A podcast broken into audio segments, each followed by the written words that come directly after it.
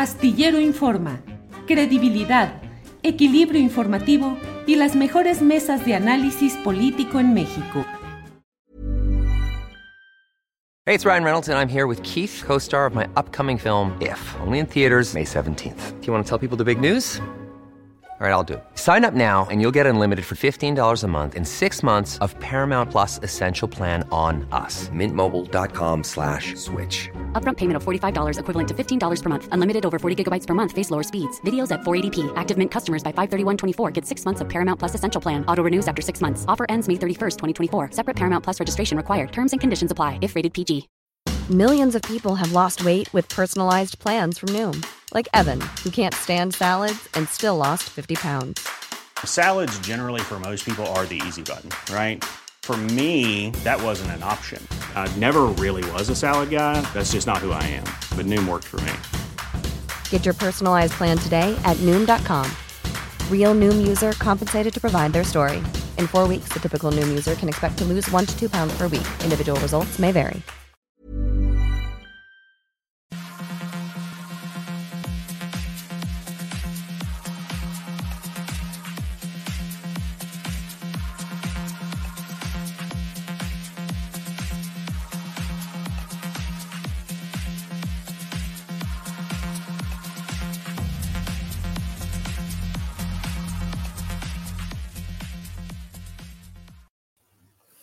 La una de la tarde, la una de la tarde en punto y ya estamos aquí en Astillero Informa. Muchas gracias por acompañarnos en este jueves 31 de marzo de 2022. Tenemos toda la información relevante de un día en el cual hay de todo. Hablaré con Adriana Buentello más tarde eh, acerca de las disculpas tan peculiares que ofreció Sandra Cuevas, la alcaldesa de Cuauhtémoc. Pues esas disculpas que ahora formalmente sí lo son, pero en el sentido, en el ánimo, bueno, de eso platicaremos más adelante. Tenemos un programa completo con muchas entrevistas, con mesa de seguridad sobre lo que ha sucedido con el tercer informe del grupo interdisciplinario de eh, expertos internacionales. Pero para entrar de inmediato en materia, permítame de una buena vez entrar con nuestra primera entrevista. Le pido que ponga, eh, que nos acompañe porque creo que lo que vamos a hablar son de las cosas trascendentes, más allá de los dimes y diretes, de los problemas eh, eh, que se dan en todo este eh, proceso político electoral partidista, hay cosas trascendentes y esta es una de ellas. Voy a hablar con Santiago Aguirre, él es director del Centro de Derechos Humanos, Miguel Agustín Pro Juárez, el Centro Pro DH. Así es que saludo con gusto a Santiago que ya debe estar por aquí listo con nosotros. Santiago, buenas tardes. Julio, muy buenas tardes y buenas tardes también a tu auditorio. Es un gusto estar en este espacio. Gracias, Santiago. Santiago, la verdad es que el lunes tuvimos el impacto de dos noticias muy fuertes, una que refleja, desde mi punto de vista, el manejo pues eh, faccioso para fines eh, personales de la Fiscalía General de la República. Eso era sería todo un tema para poder estar eh, muy atentos y muy acuciosos, pero me parece que lo más trascendente de ese día fue el tercer informe presentado por el Grupo Internacional Interdisciplinario de Expertos Independientes, el GIEI. Desde mi punto de vista, nos muestra una confabulación del poder político, de los órganos del gobierno, del Estado mexicano, que resulta realmente conmocionante. Santiago, ¿tú qué opinión tienes sobre ese informe? Así es, Julio. Muchas gracias por la oportunidad de poder comentarlo. El día lunes, el grupo interdisciplinario de expertos que ayuda en el caso Ayotzinapa por mandato de la Comisión Interamericana de Derechos Humanos presentó un tercer balance sobre sus trabajos y, el documento que han hecho del conocimiento de la opinión pública es muy trascendente eh, porque muestra eh, diversos aspectos relacionados con la desaparición de los muchachos eh, de Ayotzinapa, pero sobre todo con la trama que siguió a la desaparición y que claramente estuvo orientada a generar una versión oficial conclusiva y de cierre del caso por motivaciones más políticas que de otra índole. Lo que el GIEI presentó este lunes da cuenta de que en ese entramado las Fuerzas Armadas, incluyendo, ahora lo sabemos, a la Marina, tuvieron una participación que aún tiene que aclararse.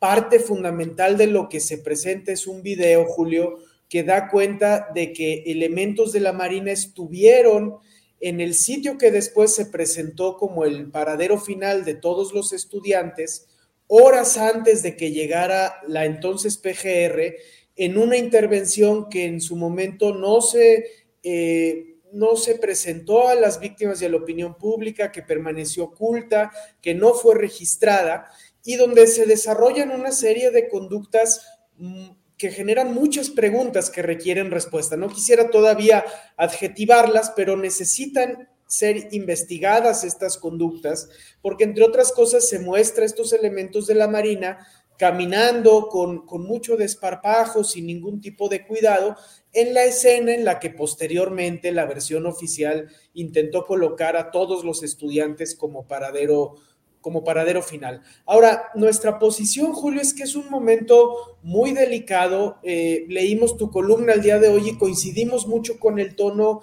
eh, que empleabas, porque en efecto hay que reconocer, Julio, que este informe del GIEI se presentó en la Secretaría de Gobernación y no estamos hablando hoy de que el gobierno quiere expulsar a los expertos, como ocurrió en la administración pasada no se habría conocido y transparentado este video sin la decisión del presidente y sin el trabajo muy encomiable y nos consta desde el Centro PRO que así ha sido, que viene realizando el subsecretario Encinas y el fiscal del caso Gómez Trejo. Reconociendo eso, Julio, que hoy eh, permite a los expertos dar cuenta de avances, no podemos tampoco soslayar lo que es la perspectiva victimal y para las víctimas del caso, que son los familiares de los muchachos desaparecidos, que se revele hoy esta información también da cuenta de que estos tres años de nueva administración, las Fuerzas Armadas no han sido lo proactivas y transparentes que esperábamos cuando se trataba de entregar toda la información bajo su poder para que pudiera esclarecerse debidamente el caso. La perspectiva de las familias es esto que hoy conocemos lo debimos haber conocido desde diciembre de 2018 y no fue el caso. Y creo que todos y todas tenemos que hacer un intento, intento, perdón, empático de entender que esa perspectiva de las víctimas es natural, es legítima, es entendible y que en buena medida ha sido lo que ha escamoteado, perdón, lo que ha espoleado los avances eh, a los que hoy estamos, estamos llegando. Entonces, coexisten las dos cosas, Julio. Por un lado, un avance que hay que reconocer y ponderar, simultáneamente este mismo avance es la constatación de que hoy tenemos unas Fuerzas Armadas muy empoderadas que administran la información y no la entregan con la diligencia con la que quisiéramos. Ojalá, finalmente, me permito concluir con esto, que estemos ante un vuelco definitivo en el caso y que las decisiones que se tomen en las siguientes semanas y los siguientes meses contribuyan a que se esclarezca ya de una vez por todas. Santiago, las palabras deben ser muy cuidadas y muy medidas en estos temas, me parece a mí, y en estos momentos. Pero de la información dada a conocer por el GIEI, el Grupo Interdisciplinario de Expertos Independientes, pues se muestra que hubo una desobediencia del secretario de la Defensa Nacional, Luis Crescencio Sandoval, y del secretario de la Marina, el almirante eh, Rafael Ojeda Durán, a la instrucción específica del presidente de la República de dar a conocer todos los secretarios toda la información que tuvieran. Eh, ¿Te parece que este punto puede entenderse en función de las circunstancias políticas de una transición como la que estamos viviendo a partir de 2018? ¿O sí es muy preocupante que los mandos militares de la Armada y del Ejército hayan desobedecido o dosificado a su voluntad y criterio esa información trascendente, Santiago. Sí, en, efecto es muy delicado, Julio. El GIEI en su informe es muy responsable y da cuenta de que ellos pedían la información, esta no se entregaba o se entregaba parcialmente Eso provocaba que el GIEI acudiera al subsecretario Encinas, subieran el tema a presidencia y entonces eh, los documentos o los videos se entregaban y, y, finalmente se entregaban acompañados de decisiones inéditas como la autorización de que se publicaran. Eso hay que reconocerlo y ponderarlo. Pero es innegable que había un decreto presidencial que en un artículo quinto que iba acompañado de un transitorio ordenaba que esto ocurriera desde el inicio de la administración de manera diligente y expedita. Tan confiaron en ello los padres y las madres de los muchachos de Ayotzinapa que entraron a la Secretaría de la Defensa a reunirse con el general secretario, entraron al 27 Batallón y, y no podemos dejar de subrayar lo que eso les implicaba como víctimas indirectas del caso. Era una expresión de confianza en el proceso de esclarecimiento.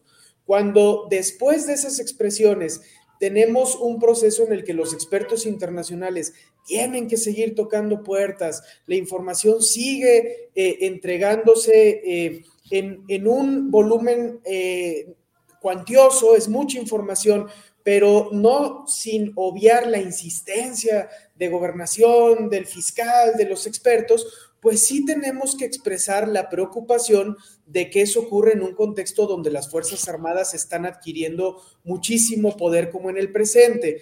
Por eso, organizaciones como el Centro PRO al, tiempo que saludamos algunas de las decisiones de esta administración que nos han parecido en la dirección correcta, no hemos dejado de ser incisivas sobre este tema, sobre cómo necesitamos fortalecer controles civiles sobre las Fuerzas Armadas, porque Ayotzinapa y muchos casos más del pasado de los 70, Julio, pero también de la historia reciente, la guerra contra el narcotráfico, dan cuenta de esta proclividad de las Fuerzas Armadas a escudarse en el espíritu de cuerpo y en la opacidad para no ser proactivas y transparentes en la resolución de casos de graves violaciones a derechos humanos.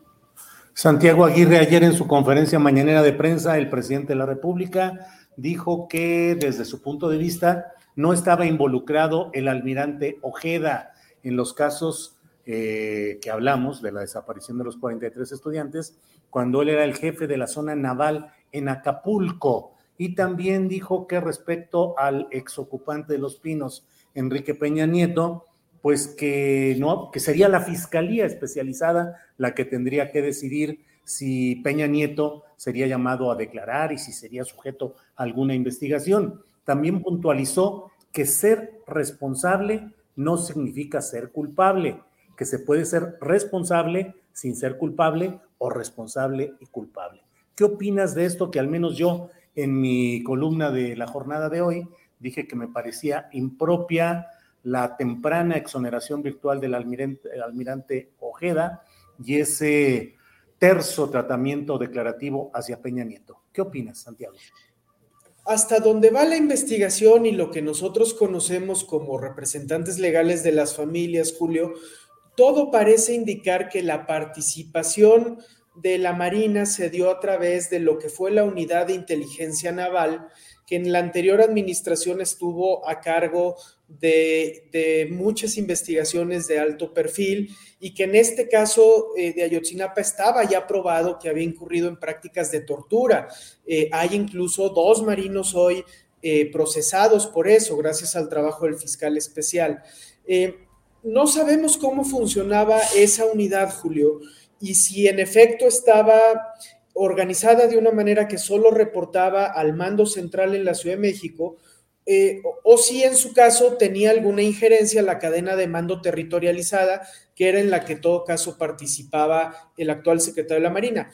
Todo parece indicar que el caso era lo primero, es decir, que la Unidad de Inteligencia Naval reportaba directamente al mando centralizado en Ciudad de México, como lo eh, esbozó el presidente de la República. Sobre lo segundo, Em, creo que este fraseo que hace el presidente de decir eh, ser responsable no es ser culpable, habría que verlo con lupa, porque eh, una manera de entenderlo es como tú lo hacías en tu columna y, y, si ese fuera el caso, en efecto, es muy preocupante que haya una exoneración temprana, pero otra manera de entenderlo puede ser muy cercana a lo que el propio GIAI propone, Julio, que es tanto como decir, Aquí hay dos dimensiones de responsabilidad. Una, la de la desaparición de los 43 estudiantes, ocurrida el 26 de septiembre, donde hay que eh, terminar de deshebrar ese entramado criminal que operaba en Iguala, que tenía capacidades para organizar el trasiego transnacional de drogas hacia los Estados Unidos y donde concurrían actores civiles y autoridades del nivel municipal, estatal y federal. Y hay otra segunda dimensión de responsabilidad que es la de los actores políticos, que en un momento donde todo el país estaba indignado por el caso de los 43, tomaron la decisión política de dar un carpetazo a una investigación por eh, razones políticas eh, y, los responsables en este segundo nivel sin duda incluyen a las autoridades que ocuparon los cargos más altos de la anterior administración.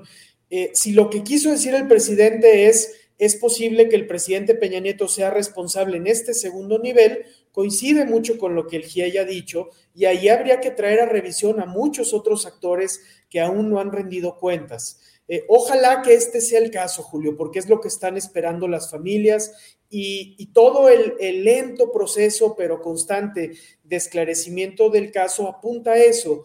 Y no es menor, Julio, porque lo conecto con tu introducción a la nota, eh, cuando comentabas lo que, lo que ha ocurrido con el fiscal general de la República.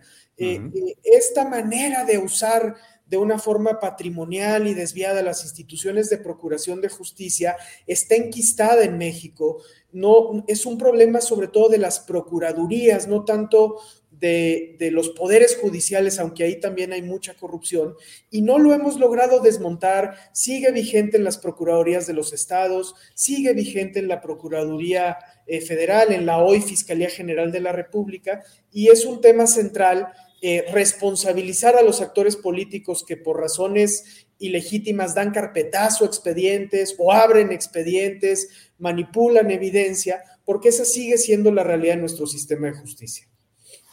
Sí, Santiago, pues eh, te agradezco mucho esta posibilidad de platicar. Eh, te querría ya para ir cerrando esta entrevista que mucho agradezco, eh, ¿se sabe el nivel del máximo mando investigado en este tema? Es decir, ¿era un mando importante, un vicealmirante, alguna, algún nivel de ese tipo o no se conoce?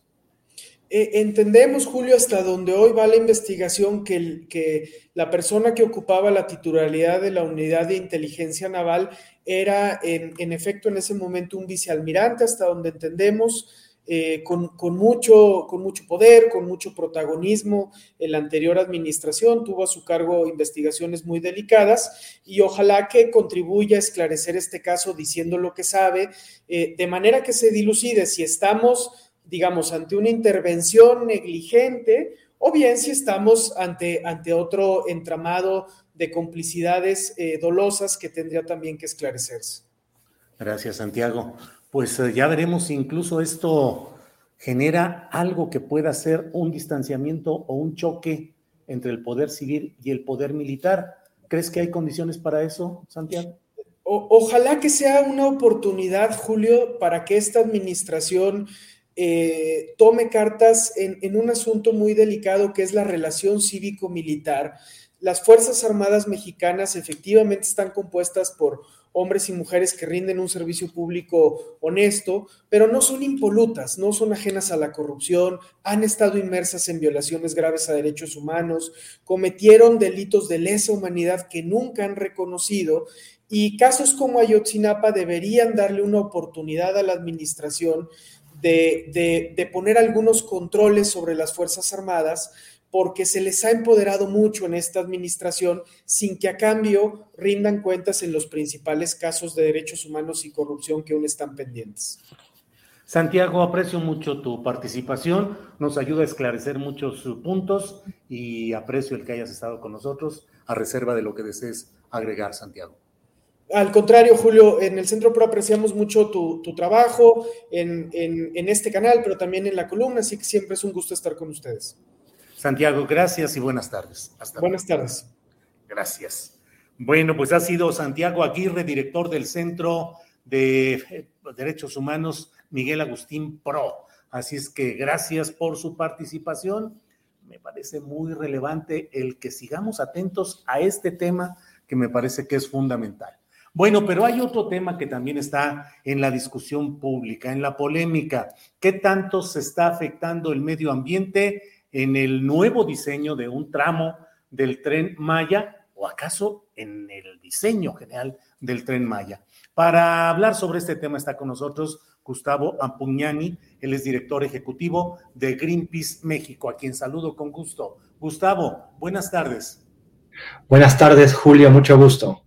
El gusto es mío. Eh, Gustavo, eh, bueno, pues, eh, ¿qué te digo? La discusión, la polémica está no solo en la conferencia mañanera de prensa, sino en todos lados. Y en ello ustedes también han tenido pues una participación señalando cosas y también siendo señalados pues de manera adversa desde algunos ámbitos. Realmente estamos en presencia de algo, de una dimensión tan preocupante en cuanto a medio ambiente en este tramo del tren Maya o del tren Maya en general, Gustavo? Yo creo que, digamos, hay como varias capas de análisis en torno al proyecto del tren Maya. Eh, yendo a lo más concreto, hablando del tramo 5 y del tramo 6, o sea, en la medida que el proyecto va avanzando desde Cancún, Playa del Carmen, hacia Tulum, los riesgos ambientales se incrementan. Por un lado, porque nosotros pudimos constatar el lunes que al menos en el municipio de Solidaridad, donde estuvimos haciendo nuestra protesta pacífica, se estaba deforestando selva, se estaba deforestando vegetación, una cobertura vegetal en muy buen estado para marcar el trazo del tramo 5. Y por otro lado, porque estamos hablando de terrenos kársticos, un terreno muy frágil. Por debajo de ese terreno hay cuevas y hay un sistema acuífero muy, muy importante de ríos subterráneos, que es el más largo del mundo, es único, tiene casi 400 kilómetros.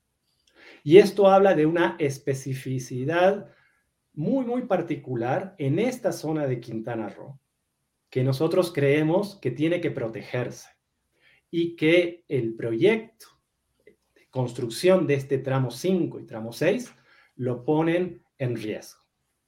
El día lunes, cuando se estuvo haciendo esta protesta para llamar la atención de las autoridades, también de los medios de comunicación, sobre lo que está pasando, eh, se encontró a unos 800 metros de donde estábamos una caverna. Y esta es la mejor manera demostrar de qué tipo de terreno estamos hablando y de los cuidados que se tienen que tomar. Nuestro propósito fue generar justamente esta polémica. ¿sí? Eh, ya había voces que se habían levantado sobre las implicaciones del tren Maya, del proyecto, de todo tipo, cuestiones culturales, arqueológicas, sociales, económicas, ambientales. Nosotros quisimos amplificar esas voces y llamar la atención de los medios de comunicación porque sentíamos que no estábamos volteando a ver a lo que está sucediendo. Y este tramo para nosotros es crítico por eso, por esto que te, mencionaba hace, hace unos segundos, ¿no? O sea, las, las características de esta región muy particular, muy, muy puntual de Quintana Roo. Entonces, sí, los riesgos son muy altos, eh, el riesgo de que haya un, daño irreversible de un acuífero que no encontramos en otra parte del mundo es, eh, la verdad, sería una pena que quede sacrificado por la construcción de este tramo 5 y el 6 en esta parte de Quintana Roo. Gustavo, el chat de nuestra programación está cargadísimo de preguntas y de señalamientos adversos en los cuales, entre otras cosas, pues dicen qué intereses económicos o políticos mueven a Greenpeace y pues una frase que ha estado muy presente con diferentes destinatarios, pero en este caso dicen, ¿y dónde estaban cuándo? Cuando X, Y, Z. ¿Qué respondes a ello, Gustavo? Bueno, yo creo que dónde estábamos, pues eso es muy, muy fácil, ¿no? yo creo que pueden googlear Greenpeace, México, en X años y van a ver dónde estábamos. Si el llamado es dónde estábamos en la, la planta de Cálica, pues sí, no, no, no estuvimos ahí. Eh, en esos años nosotros estuvimos cuestionando un proyecto hotelero de la cadena Sol Meliá en las playas de Escaselito, por ejemplo. Estuvimos en Baja California Sur en contra del proyecto de Cabo Cortés, que quería construir un desarrollo turístico de este estilo de Cancún al lado de un área muy importante en términos de biodiversidad que es Cabo Pul. O sea, la gente puede buscar dónde estaba Greenpeace. Y creo que el hecho de no haber estado en Cálica o no habernos pronunciado por el caso de Escasel no quiere decir que defendamos esos proyectos. Es más, si el presidente está dispuesto a cerrar a Cálica, vamos y lo acompañamos. No hay ningún problema. La, lo que pregunta mucha gente, Gustavo, ¿cuáles son, cómo se financia Greenpeace? ¿Cuáles son los intereses económicos o políticos que mueven su acción determinada en casos como este de la nueva línea o el nuevo trazo de la, del tren Maya? El interés político de nuestra organización es la preservación del medio ambiente. Tenemos dos prioridades globales en las cuales cada una de las oficinas nacionales o regionales de Greenpeace trabajamos y bajamos a un contexto nacional. ¿Sí? Esas dos prioridades son construir las condiciones para acelerar el cambio climático y contribuir a reducir y detener, sobre todo, la pérdida de biodiversidad. Esos son nuestros dos grandes objetivos. Esa es nuestra política. El financiamiento, perdón Gustavo, adelante. El financiamiento, nosotros nos financiamos con pequeños donativos de personas físicas. En México son alrededor de 55 mil, 56 mil personas que mes con mes hacen un donativo de un promedio de 270 pesos. Así se financia la organización. ¿Al año? Y eso lo pueden encontrar, eso lo pueden encontrar en nuestra página de internet. Y 270 ver... pesos al año en promedio, perdón, Gustavo. Sí, unos 270 pesos en promedio. Digamos, esto varía porque Ajá. salimos a buscar el donativo todos los días a la calle. ¿sí? Hoy por hoy tenemos digo, 52, 53, 55 mil socios. Este, todavía no hacemos el corte del primer trimestre. Si tuviésemos 100 mil socios aportando un promedio de 400 pesos, 350 pesos, por supuesto que nos estaríamos encadenando en todas las topadoras que hay destruyendo el medio ambiente en el país. Eh, Gustavo, eh, para que mmm, quede muy preciso, estos datos del número de donantes o de patrocinadores individuales eh, está disponible para autoridades hacendarias, fiscales en México. Pero por supuesto, si nosotros pagamos, primero, somos una asociación civil constituida desde el año 1992. Pagamos nuestros impuestos correspondientes. ¿Sí? Uh -huh. Por supuesto que hacemos declaración de impuestos todos los años ante el sistema, este, ante el SAT. Además, somos auditados por una casa auditora externa todos los años. Además del reporteo que nosotros tenemos que hacer a nuestra, no, no, es como un organismo matriz, pero es como nuestra referencia global, que es Greenpeace Internacional. Gustavo, quienes quieran, quienes quieran eh, saber más sobre la rendición de cuentas y cómo Greenpeace adquiere sus donativos y los ejerce, feliz de abrir las puertas y todos los cuadernos y los libros contables de nuestra organización. Y van a ver también, y aquí es el pedido de ayuda, que desde el año 2020, por el tema de la pandemia, ¿sí? nuestro presupuesto se ha estado reduciendo. Por eso también nosotros necesitamos que más gente apoye a esta organización para seguir siendo una voz crítica independientemente de cualquier gobierno. Tú eres periodista, hay muchos otros periodistas, algunos, parafraseando al presidente, pseudo periodistas que en la conferencia mañanera como de hoy, en el minuto 54, ni siquiera podían articular una pregunta o mezclan lo que es una pregunta con un comentario para darle pie al presidente para que pueda hablar o hacer un comentario negativo hacia lo que hizo la organización. Gustavo, empresas, organismos internacionales que financien a Greenpeace en México. Nosotros hemos recibido lo que se conoce en inglés como grants, muy puntuales que han sido como menos del 4% de nuestro presupuesto total en los años 2020-2021, que es la Fundación Oak, que es la Lotería Sueca, y que, pues bueno, ahora perdí este, el nombre de, la tercera, de la, de, la tercera fundación. ¿sí? Pero todo esto es muy, muy auditado, ¿sí? Eh, como te digo, ha sido como un complemento muy pequeño de menos del 4% de nuestro presupuesto total. Porque yo, como director, no tengo la visión de que esta oficina sea financiada por este tipo de fundaciones.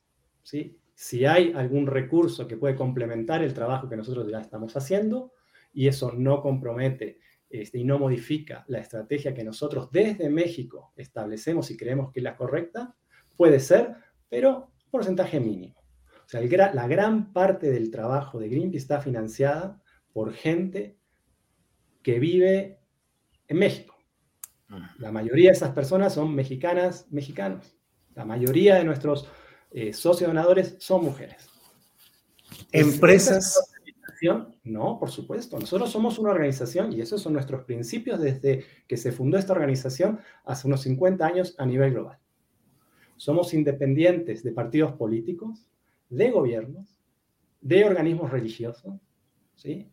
de empresas, sindicatos. Solo dependemos de pequeños donativos de personas físicas. Y eso lo puede corroborar quien quiera venir a la oficina. Con gusto abrimos las puertas para mostrar esto. O sea, transparencia y de cara a la gente, por supuesto. Este, Greenpeace es una organización apoyada por gente. Gustavo, Además, eh... 3.000 voluntarios en diferentes ciudades del país. Gustavo, tocaste el, el término que está muy de moda en estos días, pseudoambientalistas. ¿Qué respondes a esta etiqueta? Bueno, yo no me pongo ese saco. O sea, nosotros somos ambientalistas.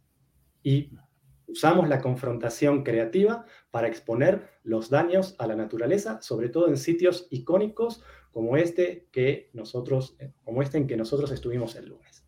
Eso es Greenpeace. Greenpeace es acción directa no violenta.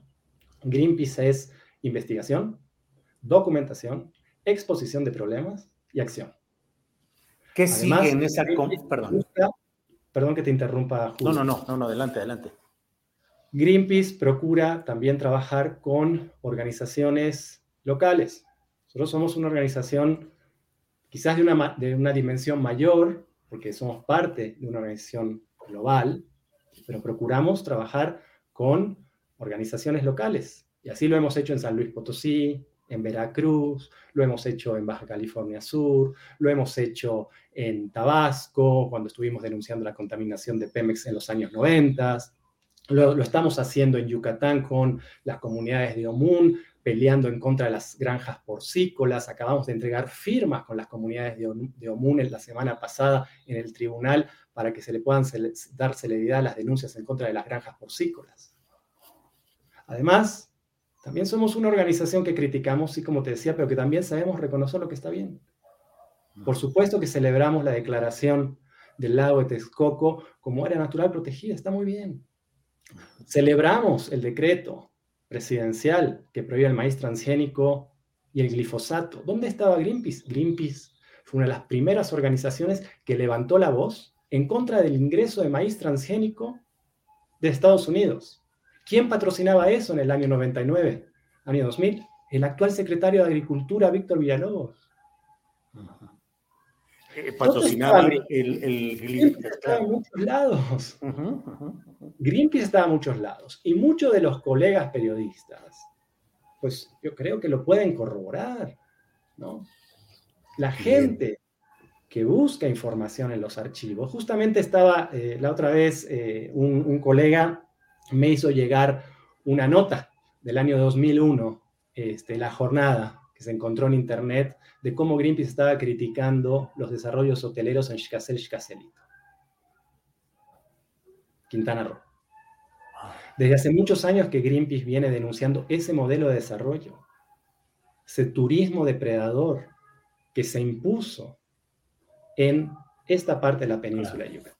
Y vemos el riesgo de que este proyecto, que creemos que no fue consultado de manera pertinente con la gente en la península, corre el riesgo de, de eh, acelerar esos procesos de desarrollo en, entre comillas, que más que desarrollo es mal desarrollo.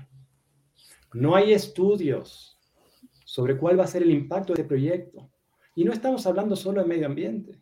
Hay que verlo también desde el punto de vista cultural. O sea, la diversidad que hay en la península no solo es en términos de, de ecosistemas, hay una diversidad cultural muy, muy rica. ¿sí? Y ahí no es claro, al menos porque no conocemos los estudios, creemos que no se han hecho suficientes estudios para ver, bueno, cuál va a ser este, el choque cultural de este tipo de modelo de desarrollo que generalmente es impuesto desde el centro en una zona que ciertamente estuvo muy rezagada. Pero, ¿cuál es el tipo de desarrollo que requiere la península? ¿Cómo debe consensarse ese modelo de desarrollo? ¿Cuál es la participación de cada una de las comunidades o cómo se, se, le da lugar a toda esta diversidad cultural? ¿Qué escuchamos cuando vamos a campo? No, pues, o sea, si yo no doy esta parte de elegido o me expropian, entonces prefiero que me paguen. Las mismas prácticas de siempre, Julio. El lunes el presidente dijo, palabras más, palabras menos. Pues los hoteleros me convencieron de sacar el trazo donde estaba, cerquita de la carretera, porque iba a generar tráfico. Y lo pasamos a dónde? A la selva, donde siempre hacemos todo. Lo pasamos allá, donde nadie paga por esas externalidades. Se destruye el medio ambiente. Sigue siendo el allá, lo otro, lo sacrificable. Pues. Eh, el aspecto político de esto? O sea, iba a haber tráfico. ¿Qué genera el tráfico? inconformidad de la gente que maneja autos. Esa gente vota. Hay elecciones en Quintana Roo. ¿Cuál fue la decisión de mover el tramo? ¿Cuál fue el motor que disparó esa decisión que no es clara porque cambió de un día para otro y coincide con la salida de el ex eh, responsable de Fonatur al actual? ¿Qué pasó ahí? ¿Quiénes son esos hoteleros? Pues Gustavo, muchas preguntas, mucho tema, mucho de lo cual hablar. Yo por mi parte te agradezco el que hayas eh, podido estar con nosotros, responder a estos planteamientos y bueno, pues aquí seguimos atentos a lo que siga Gustavo Ampugnani. Gracias Julio, que estés bien. Gustavo, muy amable, buenas tardes y hasta pronto, hasta luego, gracias. Bueno, pues ha sido la voz del director ejecutivo de Greenpeace. Me parece que hay que escuchar todas las posturas y todos los puntos de vista y Greenpeace es en estos momentos una de las eh, eh, puntos de esta discusión pública. Bueno, vamos inmediatamente con Carlos Manuel Juárez. Él es periodista de Tamaulipas y director de Elefante Blanco. ¿Qué cree? Ante la sequía surge una autodefensa del agua. Aquí está Carlos Manuel, a quien saludo. Carlos Manuel, buenas tardes. Hola Julio, hola, buena tarde. Pues justo como mencionas, este, esta autodefensa que se está surgiendo en Tamaulipas por el agua, en un contexto en el que el noreste está pues en crisis, ¿no? Tanto Nuevo León, Tamaulipas, eh, San Luis Potosí en menor grado, pero bueno, esta autodefensa son ejidatarios pues de nueve, de nueve poblados de un municipio muy pequeño llamado, eh, que se denombre Jaumar, que está ubicado a 40 minutos de Ciudad Victoria, de la capital, y aproximadamente como unas 5 horas de Monterrey, Nuevo León. Y bueno, ellos eh, están eh, pues, quejándose de un productor de limón, de un productor de limón que está acaparando el agua, parte con permiso de Conagua y parte de manera ilegal. mencionan que este ejidatario ha colocado eh, pues bombas e instalaciones eh, para extraer el agua, tuberías en una zona llamada Charco Azul del río Guayalejo y que de ahí está bombeando pues toda el agua posible eh, para su propia producción de limones. las comunidades afectadas por este acaparamiento de agua son José María Morelos, también llamado El Nopal, San Lorencito, Gustavo Cázares, Alamito, Padrón y Juárez, Jaumabe, El Ingenio y Matías García. Son las comunidades afectadas pues por este acaparamiento. Las, los eh, ejidatarios, las ejidatarias se están eh, pues posando, están defendiendo el río eh, en la orilla del río con machetes, están teniendo reuniones, están exigiendo que la Conagua dé pues dé respuesta a por, qué se, a por qué se está permitiendo ellos mencionan que la delegación de la Conagua en Tamaulipas es, es la que permite que, que, el, que este productor se eh, acapare pues el agua. Y bueno, esta es una zona en la que hay producción eh, cítrica. Julio se estiman las pérdidas pues en 45 millones de pesos, ya que 2.000 hectáreas de pequeños productores que dependen de este líquido del río Guayalejo, pues bueno, no están teniendo, no están teniendo pues agua. Y detallaron más aún, Julio, mencionan que este productor eh, no es una cosa nada más de que ponga las, las tuberías y las bombas y las eh, active, no. En su terreno, en, la parte de su terreno, puso eh, dos represas construidas sin permiso, dicen los ejidatarios, y entonces esas represas están, están ubicadas en los plantíos de limón y pues bueno, ellos se dieron cuenta de este acaparamiento porque los ejidos San Vicente y Salamanca fueron los primeros eh, afectados. Eh, pues veremos qué es lo que sucede eh, con este caso, que pues bueno, sí representa un parteaguas, dado que pues vemos que tanto en Nuevo León como en mismo Tamaulipas, en Ciudad Victoria, hay problemas graves de, de desabasto de agua y ahora pues esta autodefensa está diciendo también queremos que se frene pues el acaparamiento de agua de los productores de limón ahí en esa región. Carlos Manuel, estamos hablando de autodefensa armada, con armas en la mano. Con blanca, digamos, con machetes, justo están haciendo esta, defensa del agua. Con machetes, con armas blancas. Con machetes, eh, exactamente. ¿Ha habido alguna respuesta de la autoridad estatal o federal? La autoridad federal ya se reunió con ellos. Hubo una reunión eh, en donde estuvo una comisión, digamos, de esta autodefensa y después eh, van a tener más reuniones para definir qué va a pasar en este, en este sentido, es decir, qué decisión va a tomar la Conagua, si va a quitar ya las, las tuberías o si las dejará hasta que se evalúe qué está pasando.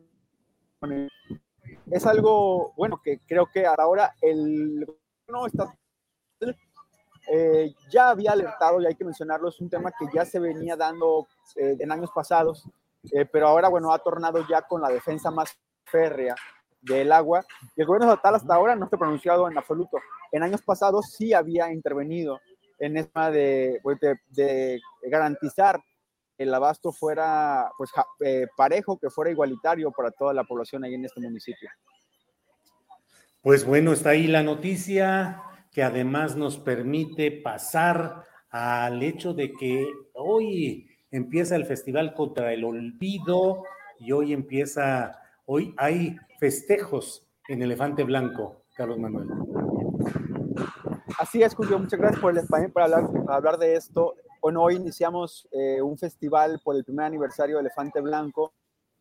Eh, es un encuentro con la audiencia, digamos, y con la a quien ya nos conocen y con quien no nos conocen, eh, pues para platicar justamente digamos, abrevando de varias eh, ideas, ¿no? Las mismas charlas astilladas de los viernes, eh, de decir, bueno, también eh, debe, debe, haber un encuentro y, la audiencia. Y bueno, tenemos un una programación muy extensa. empezamos hoy a las 4 de la tarde con char, una charla sobre la eh, un diagnóstico, una, un análisis político en Tamaulipas, político electoral. Después tenemos a Mardonio Carballo, junto con dos compañeros muy importantes, con Reina Ide eh, Ramírez de Sonora, una reportera de Sonora, y también a Rodrigo Sobranes, que es de La Marea en Veracruz. Van a hablar sobre marginación y periodismo, cómo los medios nos acercamos, los reporteros, los periodistas, nos acercamos a población indígena, a comunidad LGBTI, a las mujeres para darles cobertura, desde dónde planteamos esas coberturas. Eh, posteriormente tendremos una charla que se, le hemos puesto contra la polarización, donde nos acompañará eh, Carmen Aristegui. Y cerramos con el estreno de un documental eh, que se llama El valiente ve la muerte solo una vez. Es un documental, recordarás aquella, aquel hecho en 2011 de don Alejo Garza Tamés, un, un ganadero. Eh, bueno, pues el periodista Diego Enrique Osorno eh, hizo un documental sobre este hecho y, bueno, este, este documento, este video se había estrenado en otras partes del país, pero no en Tamaulipas, en donde pues bueno, sucedió este hecho de que llegó un grupo criminal, lo extorsionó, le quitó, eh, le quitó la, su rancho y este documental es muy importante porque tiene, está hecho de del archivo de video que Don Alejo tenía. Don veremos, el, documental es la parte humana de Don Alejo. Es la parte de donde él fue premiado como el mejor cazador del noreste. Eh, y veremos, bueno, creo que es un, eh, documento importante para hacer memoria sobre Tamaulipas, que es otra parte de, las, de los ejes de este festival. Eh, sabemos que el elefante es uno de los animales que tiene mejor memoria y pues apelando apelando a este, a este característica de los elefantes, por eso hemos llamado Festival contra el Olvido. Eh, y pues bueno, también el festival será jueves 31, es el día de hoy, y mañana, viernes primero de abril, también tendremos una, eh, una serie de charlas por la tarde, un diagnóstico sobre, la, sobre qué ha pasado con las, las culturas y las artes de Tamaulipas, eh, es decir, qué ha hecho y qué ha dejado de hacer la comunidad cultural, pero también, eh, eh, también pues, el gobierno, la, iniciativa privada. Y después nos acompañarán también Marcela Turati. tendremos una charla muy relevante con Marcela Turati, con Gabriela, con, con Graciela Pérez, una buscadora que este año cumple una década de buscar a su hija Melinali, a sus tres sobrinos y a su hermano Ignacio y, eh, y también Josefina de León. Eh, platicaremos ahí sobre qué significa desaparecer, pero también qué significa buscar en Tamaulipas, buscar a sus familiares desaparecidos y buscar la verdad sobre esas desapariciones. Y para cerrar, sí. y con esto nada más eh, cierro, Julio, para cerrar tendremos una charla muy también interesante con Arturo Rodríguez García, periodista de mm. proceso, en donde hablaremos sobre este triángulo, el triángulo noreste, Nuevo León, Tamaulipas, eh, Coahuila, le pusimos noreste, política, sociedad y crimen. Ahí hablaremos de personajes muy conocidos, los Moreira, Tomás Yarrington, Eugenio Hernández, Rodrigo Medina, toda esa, ¿qué le podemos decir? Camarilla, digamos, de que marcó una época eh, pues, en este territorio de México. Claro, pues Carlos Manuel, felicitaciones por este gran esfuerzo que han hecho, que reconocemos y que conocemos, así es que te agradezco la oportunidad de tener la información que ya diste y envío felicitaciones al festival y el aniversario que tienen hoy. Gracias, Carlos Manuel. Y Julio, de una vez, invitarte para el próximo año para el segundo aniversario nos sería algo muy importante por aquí en un diálogo con, la, con las personas que son bastantes las que también te ven aquí en Tamaulipas. Eh, y todo esto, solamente para cerrar no, y no comprometerte desde ahora, lo pueden ver en el Facebook Elefante Blanco MX y los que están aquí en Tampico, totalmente gratis. Muchas gracias, Julio. Al contrario, gracias a ti. Seguimos en contacto, Carlos Manuel. Gracias, hasta luego. Seguimos en contacto. Bueno, gracias. Es la una de la tarde con 48 minutos y estamos aquí en Astillero Informa. Y mire, Adriana Buentello, como siempre, nos tiene la información más interesante de este día. Adriana, buenas tardes.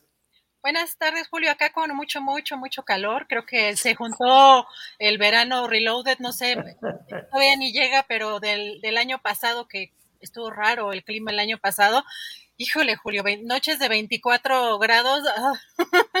Más lo que venga, porque todavía falta, Adriana. Así es, Julio. Entonces, bueno, aquí en medio de, este calor ya anticipado, pues ya tenemos información y también la mañana calientita, Julio, porque después, ¿te acuerdas? La semana pasada, la alcaldesa, pues que no estaba todavía en funciones, eh, pero salió, pues supuestamente para pues, a, eh, cumplir este acuerdo reparatorio y luego de que no eh, la Fiscalía de la Ciudad de México pues dijo que no estaba cumplido este, este condicionamiento para el acuerdo reparatorio con estas pues no disculpas de la alcaldesa Sandra Cuevas la semana pasada. Bueno, eh, este día fue a las 9 de la mañana una audiencia en el reclusorio norte y cambió radicalmente el semblante. Vamos a ver en unos momentos más un video de El Sol de México, justamente de las palabras de la alcaldesa.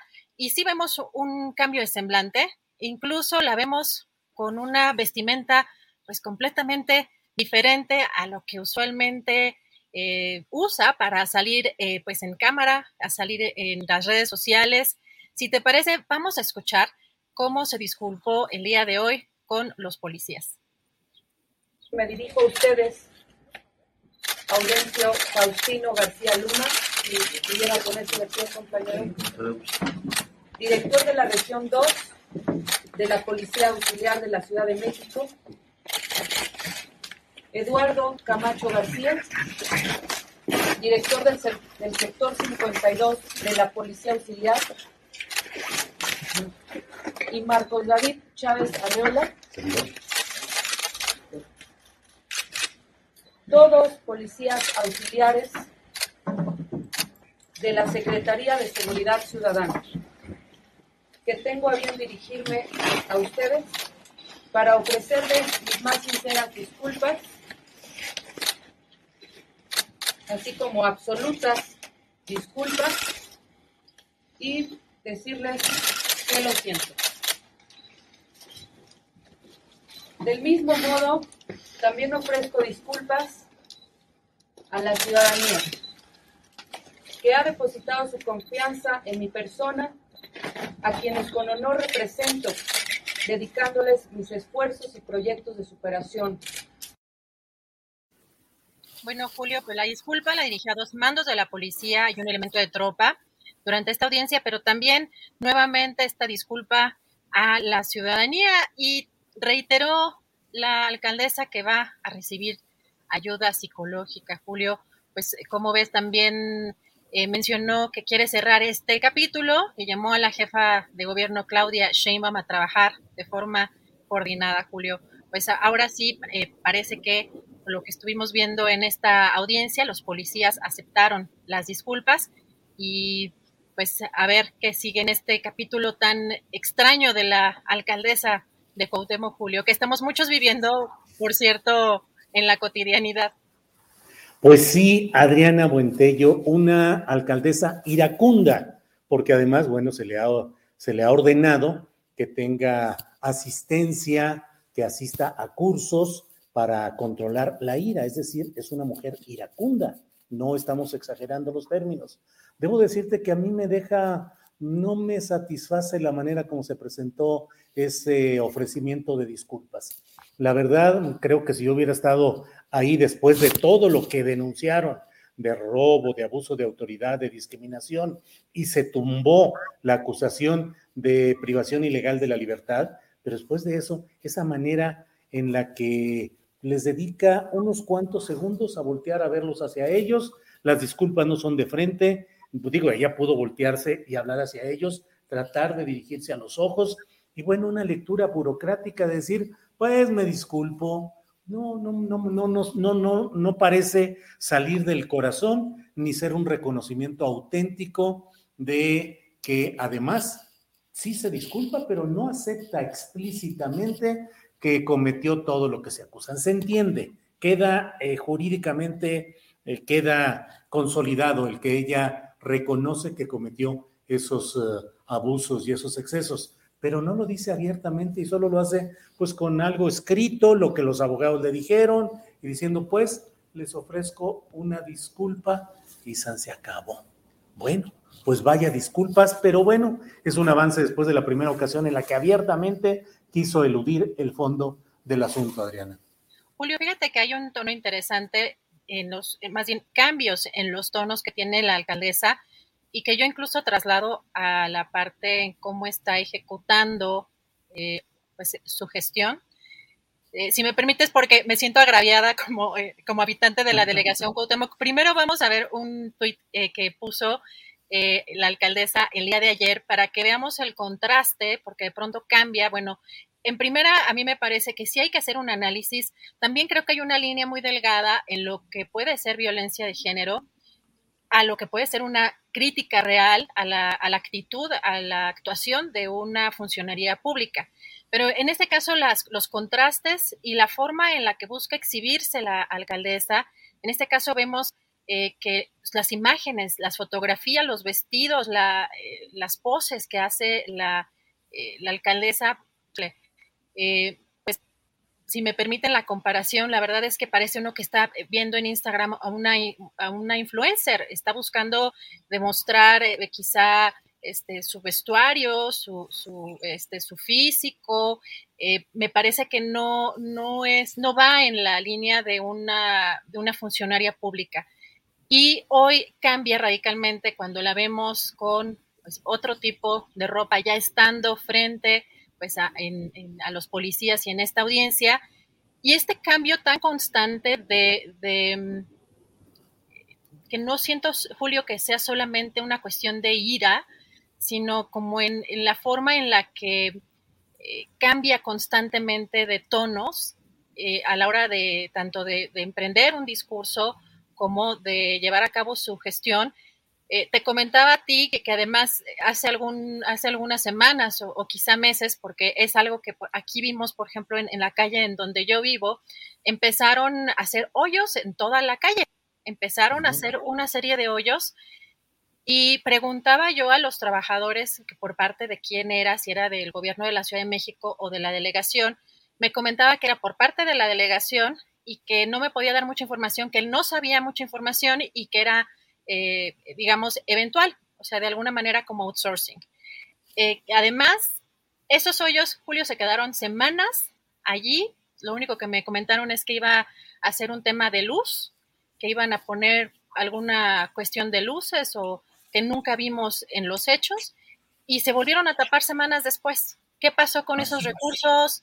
Este, no hicieron absolutamente nada porque te acuerdas que incluso en ese momento este, teníamos alguna emergencia, creo que por un tema de luz, no sé si allá en donde estabas y, yo tendría que haber entrado y estaba un taladro justamente aquí afuera. Y entonces, pues, muy molesta, pues porque no, no era algo que además nos hubieran pues avisado como, como colonia.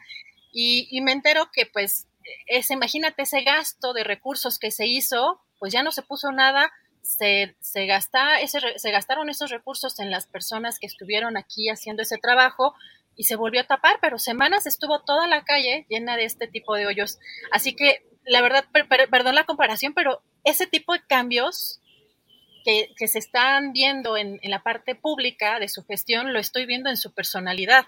Así que a mí sí me llama mucho la atención y sin querer, sin querer eh, denostarla como mujer, sino solamente en una crítica en su actuación como funcionaria pública, sí me llama mucho la, atención. Que por un lado Julio ponga este tipo de, imágenes que me parecen que reflejan una superficialidad que no es propia de una funcionaria pública y luego vemos este tipo de actuaciones que pues no llegaron pues a gran cosa.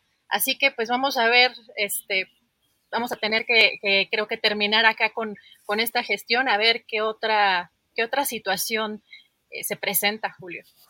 Pues sí, Adriana, eh, muy especial la manera, eh, me, me, quedo, me quedé pensando en lo que dices, o sea, el gobierno de la alcaldía de Cuauhtémoc con Sandra Cuevas pagó por hacer hoyos, dejó los hoyos ahí abandonados y luego pagó para que los taparan y ya, así tan sencillo, haces, deshaces, y bueno, yo no sé, pero en la política tradicional dicen, obra que algo sobra. Entonces, muchas veces hacer y deshacer, pues lleva el hecho de contratos, concesiones, empresas, eh, firmas, convenios, de todo. ¿Quién sabe qué habrá pasado? Pero así estamos en todos lados. Antes de que se nos vaya el tiempo y aprovechando esta parte final de, de esta primera hora, eh, Adriana, y el tema de las disculpas, híjole, leí lo que escribió Luis de Llano en una presunta disculpa pública, en una especie de reconocimiento de una realidad, bla, bla, bla, donde dice que pues cuál es la bronca, que hubo momentos muy padres en la relación, eh, que bueno, que tal vez él cometió la imprudencia de revelar cosas que solo corresponden a dos personas, que tuvo muy buena relación con la familia, con la mamá de, de la niña, de la niña entonces Sacha eh, Sokol, eh, pero caray, no se da cuenta el señor de que la relación entre un hombre de 39 años, productor de una aspirante a figura, a estrella del espectáculo televisado de 14 años, ¿cómo se puede hablar de relación así de, oye, pues fue una cosa normal, nos quisimos, nos amamos, nos dejamos, eh, todo el mundo lo sabía en la familia, no había ningún problema. Eso, eso es un absoluto cinismo y responsabilidad porque no puede ser ignorancia. Es cinismo absoluto de esta persona, me parece, Adriana.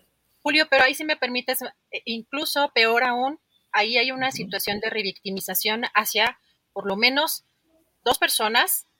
Eh, menciona, eh, entiendo, creo que lo recuerdo haber leído a su mamá, pero bueno, a, su familia, pero revictimizada ella nuevamente porque confirma en este, en este comunicado que había una relación con Sasha, eh, algo que ya había dicho justamente en este programa eh, con Jordi Rosado. Entonces, incurre nuevamente en esta revictimización, pero además incluye en la, en la revictimización a la familia. O sea, a la familia, como diciendo, ellos fueron los que aprobaron esa relación. No soy yo culpable, sino los familiares, quienes son los que deben de estar velando por los hijos, quienes habían avalado esa relación. Así que además, eh, otra de las cosas que son eh, en temas de comunicación y unas falsas disculpas, como dices que ya estamos en las falsas disculpas, es cuando trasladas la responsabilidad a quien se siente ofendido. Cuando tú dices, si te, si te sentiste ofendido, o si yo te ofendí como si tú te sentiste ofendido, no es porque yo te ofendí, te ofrezco una disculpa, no estás aceptando esa culpa. Si tú te sentiste ofendido, tú eres el güey o tú eres la güey por sentirte ofendido. Esa es una trampa en la que muchas personas caen a la hora de intentar disculparse. Así que, pues mal de todos lados el formato de este, de este comunicado. No sé si él solito alguien lo asesoró, pero me parece que queda aún peor este personaje y yo creo que confirma que era un modus operandi y que quién sabe después de Sasha cuántas o antes incluso cuántas niñas, adolescentes eh, o mujeres en esta, en esta situación, Julio. Así es, Adriana. Pues bueno, estamos en esta etapa de las falsas disculpas, de las disculpas que no son disculpas, en este caso con la iracunda alcaldesa Sandra Cuevas, pero mucho, muy grave esta actitud de Luis de Llano, que tranquilamente quiere salirse diciendo, pues hombre, fue un momento de felicidad que hubo, de una buena relación, conocida por quienes tenían que conocerla, y San se acabó, hombre, no, no le hagan tanto de tos, cinismo absoluto. Ojalá Sacha decida eh, tomar la oferta que le ha hecho la Fiscalía General de la Ciudad de México de explorar las posibilidades de acciones legales contra este señor de Llano, Adriano. Julio, pues ya veremos qué sigue y, estaremos eh, siguiendo también las acciones, si así lo considera Sasha. Y pues, eh, Julio, si te parece pertinente, vamos a entrar a la mesa que hoy se va a poner muy buena. Así es. Bueno, pues gracias, Adriana. Volvemos en un ratito más. Gracias. Seguimos adelante. Bueno, eh, estamos transmitiendo a través de Facebook y de YouTube. Los jueves, usted sabe que solemos eh, dejar la transmisión en Facebook para pasarnos a YouTube, porque en Facebook hay mucho más, eh, eh, más exigencia respecto a temas como los que solemos tratar en la mesa de seguridad, donde con profesionalismo, con profundidad, seriedad y mucha calidad se abordan los temas de seguridad pública, de seguridad nacional, de crimen organizado, pero para evitar los problemas en Facebook, salimos a partir de este momento. Le pedimos a quienes están ahí que se pasen con nosotros, por favor, a YouTube para entrar a la mesa de seguridad de este jueves 31 de marzo. Así es que, gracias. Eh, bueno, pues eh, como he dicho, son las 2 de la tarde con 3 minutos y he dicho que es el jueves 31 de marzo y ya estamos en esta mesa de seguridad. Paula Mónaco Felipe, buenas tardes. Hola Julio, buenas tardes para ti y para todos quienes estén escuchando ahorita. Gracias. Víctor Ronquillo, buenas tardes. Hola, ¿qué tal Julio? Buenas tardes. Eh, un saludo también para quienes nos escuchan y también para Paula Mona. Con mucho gusto, Paula. Mucho gusto, Víctor.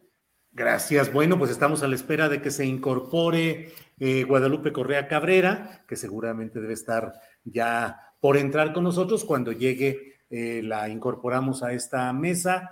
Eh, hoy no ha podido estar con nosotros Ricardo Ravelo, ya sabe usted, compromisos de trabajo, y hoy queremos, y por eso es que tenemos como invitada especial a Paula Mónaco Felipe, una gran periodista eh, que ha hecho trabajos espléndidos también en materia de pues análisis de como periodista independiente, es autora del libro Ayotzinapa, Horas Eternas. Y a Paula, a Víctor y a Guadalupe les propongo que hablemos pues lo más extensamente que nos permite el tiempo acerca de este tercer informe del GIEI, del Grupo Independiente de Expertos, Grupo Interdisciplinario de Expertos Independientes para ver cuál es la trascendencia, qué es lo que hemos encontrado, cuál es la lectura de lo que haya sucedido. Paula, ¿cuál es tu primera lectura? ¿Cuál es tu impresión eh, de lo que ha significado este tercer informe y su impacto en toda la estructura institucional? Pues lo primero que creo que es importante no perder de vista nunca que de nueva cuenta son expertos independientes, acompañados por las familias, acompañados por representantes legales de la familia, quienes aportan a la verdad la verdad también como camino hacia la justicia y como forma de justicia. Lo que sabemos del caso Ayotzinapa en gran parte lo sabemos por esas investigaciones independientes que se han hecho desde 2014 al presente. En este caso, la relevancia, creo yo, eh, yo le encuentro dos puntos que para mí son los más importantes en este sentido. Eh, lo que aporta este, este nuevo informe es que demuestra ya con pruebas oficiales, ya con documentos del propio Estado mexicano, lo mismo que esos expertos y peritos independientes habían demostrado a lo largo de estos siete años y medio. Y eso no es menor que los datos oficiales, que los documentos, que los registros de seguridad nacional confirmen la veracidad y detalles eh, de lo que se había dicho desde el lado de la independencia. Eh, sigue, siento yo que es una, de alguna forma un reconocimiento implícito al, profesionalismo con el que han trabajado los expertos de la Comisión Interamericana de Derechos Humanos, pero enviados por la Comisión Interamericana, pero también el equipo argentino de antropología forense, el Centro de Derechos Humanos Miguel Agustín Pro el Centro de la Montaña Tlachinola y Serapaz, que han sido los actores que han conducido este proceso. No es poco que los datos oficiales confirmen todo lo dicho, que en los papeles esté exactamente lo que se había dicho, porque además eh, revaloriza y da más valor, yo nunca lo puse en duda, pero muchas otras personas sí, a los testimonios de sobrevivientes y de quienes sobrevivieron esa noche y quienes valientemente han levantado la voz durante años, aún sin garantías, con muchos riesgos, con amenazas, con ataques, algunos de ellos estuvieron fuera del país. Entonces, eh, creo que es muy importante por ese lado. Y el otro punto importante para mí es la aparición de la Marina, que era un actor que no estaba para nada en, el radar, del cual no teníamos ningún indicio y que nos queda claro que fue un actor fundamental, responsable, que deberá rendir cuentas por el montaje de la mal llamada verdad histórica, eh, por un acto absolutamente ilegal de sembrar pruebas, y la Marina, que no es una fuerza cualquiera, lo sabemos, es uno de los grupos de élite más preparados supuestamente dentro de las Fuerzas Armadas de México, pero también vinculados a graves violaciones de, derechos humanos en los últimos años, a muchos delitos de lesa humanidad, ejecuciones extrajudiciales, a torturas, desapariciones. Millions of people have lost weight with personalized plans from Noom, like Evan, who can't stand salads and still lost 50 pounds. Salads generally for most people are the easy button, right?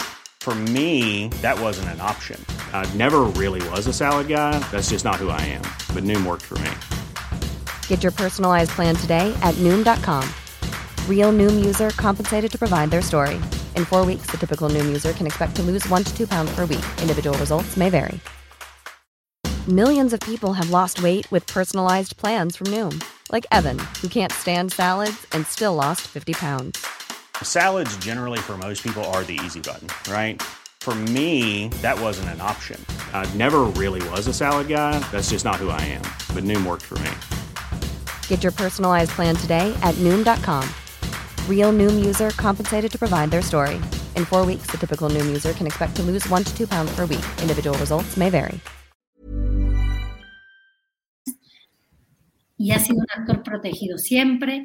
El intocable dentro de las Fuerzas Armadas resulta ser quien monta la escena, la falsa escena del crimen de, Ayotzinapa. Eso para mí es un dato revelador, un dato importante y, bueno, aparece la Marina y sigue el ejército en silencio, seguimos sin documentos sobre el actuar del ejército, sin acceso al ejército y al final las Fuerzas Armadas de México son las protegidas en el caso de Ayotzinapa hasta ahora y nos queda la duda de a quién responden, porque si, como lo dijo Santiago Aguirre, director del centro Miguel Agustín Pro, eh, si aún frente a un decreto presidencial de López Obrador, eh, la Marina, el, las Fuerzas Armadas se niegan a dar más información, ¿a quién responden? Si no responden al presidente, que es el comandante en jefe, ¿a quién están respondiendo las Fuerzas Armadas en México? Y creo que es una pregunta que es muy amplia y se retrotrae también no solo a 2014, a parte de la historia de la represión, del terrorismo de Estado y la persecución en este país, sobre todo a luchadores sociales y actores políticos. Entonces creo que esos son los dos grandes aportes. Datos oficiales confirman lo que se había demostrado desde la independencia y la Marina como un nuevo actor sobre el cual empieza a haber muchas preguntas y pocas respuestas. Gracias, Paula Mónaco Felipe. Eh, vamos, uh, bienvenida Guadalupe Correa Cabrera, buenas tardes. Muy buenas tardes, Julio. Eh, un placer estar con ustedes. Hola, Paula, Víctor. Y bueno, Julio, un placer estar aquí. Gracias, Guadalupe. Víctor Ronquillo, por favor, tu primera impresión, lectura de lo que ha significado este tercer informe del GIEI y el impacto que tiene en toda la estructura institucional. Fue el Estado, se decía siempre, y ahora pues parece claro que es, que ha sido el Estado. Víctor, tu, tu opinión, por favor. Justamente quiero comenzar por ahí, Julio. Yo recuerdo las primeras marchas, la primera marcha en donde se exigió la presencia con vida de los estudiantes de Ayotzinapa, de los 43 que nos faltan, el grito de todos nosotros era, fue el Estado. Un grito desesperado que en ese momento pues eh, carecíamos de la información suficiente, pero teníamos la intuición de que se había tratado sin duda de una operación de Estado. Y creo que ahí, ahí es el tema, el tema central de lo que a mí me gustaría apuntar, poner sobre la mesa, ¿no? No hay duda que se trató de una operación de Estado, una operación de Estado en donde lamentablemente eh, los eh, hechos nos llevan a la desaparición de los 43 estudiantes. Es evidente y se informó de cómo la normal se encontraba infiltrada con acciones de espionaje de contrarreforma que lamentablemente han estado presentes en nuestro país desde la década de los años 70. Ayer por la noche conversé con Abel Barrera, él es eh, pues el fundador de la organización Tlachinolan, corazón, de alguna manera, junto con otras personas, de lo que podemos llamar eh, cultura de los derechos humanos en este país, y es también integrante de la Comisión eh, de la Verdad para esclarecer lo ocurrido durante la mal llamada Guerra Sucia de los años 70, ¿no? Y precisamente Abel aportaba este elemento que es muy importante, ¿no?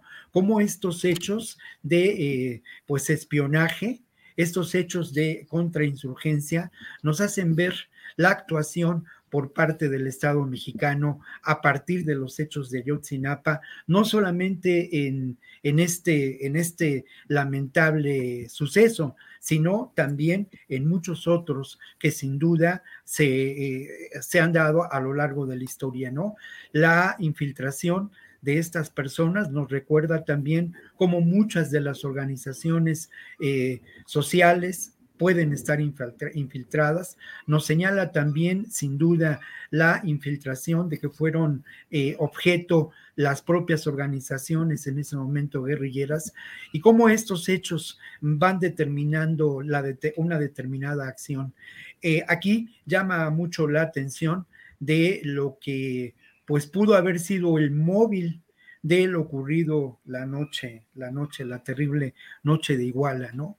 El ejército, el 27 batallón de Iguala, sabía muy bien lo que había acontecido días antes, sabía cómo sabía, se iban organizando los estudiantes, eh, siguió mm, lo que pasaba en esa noche.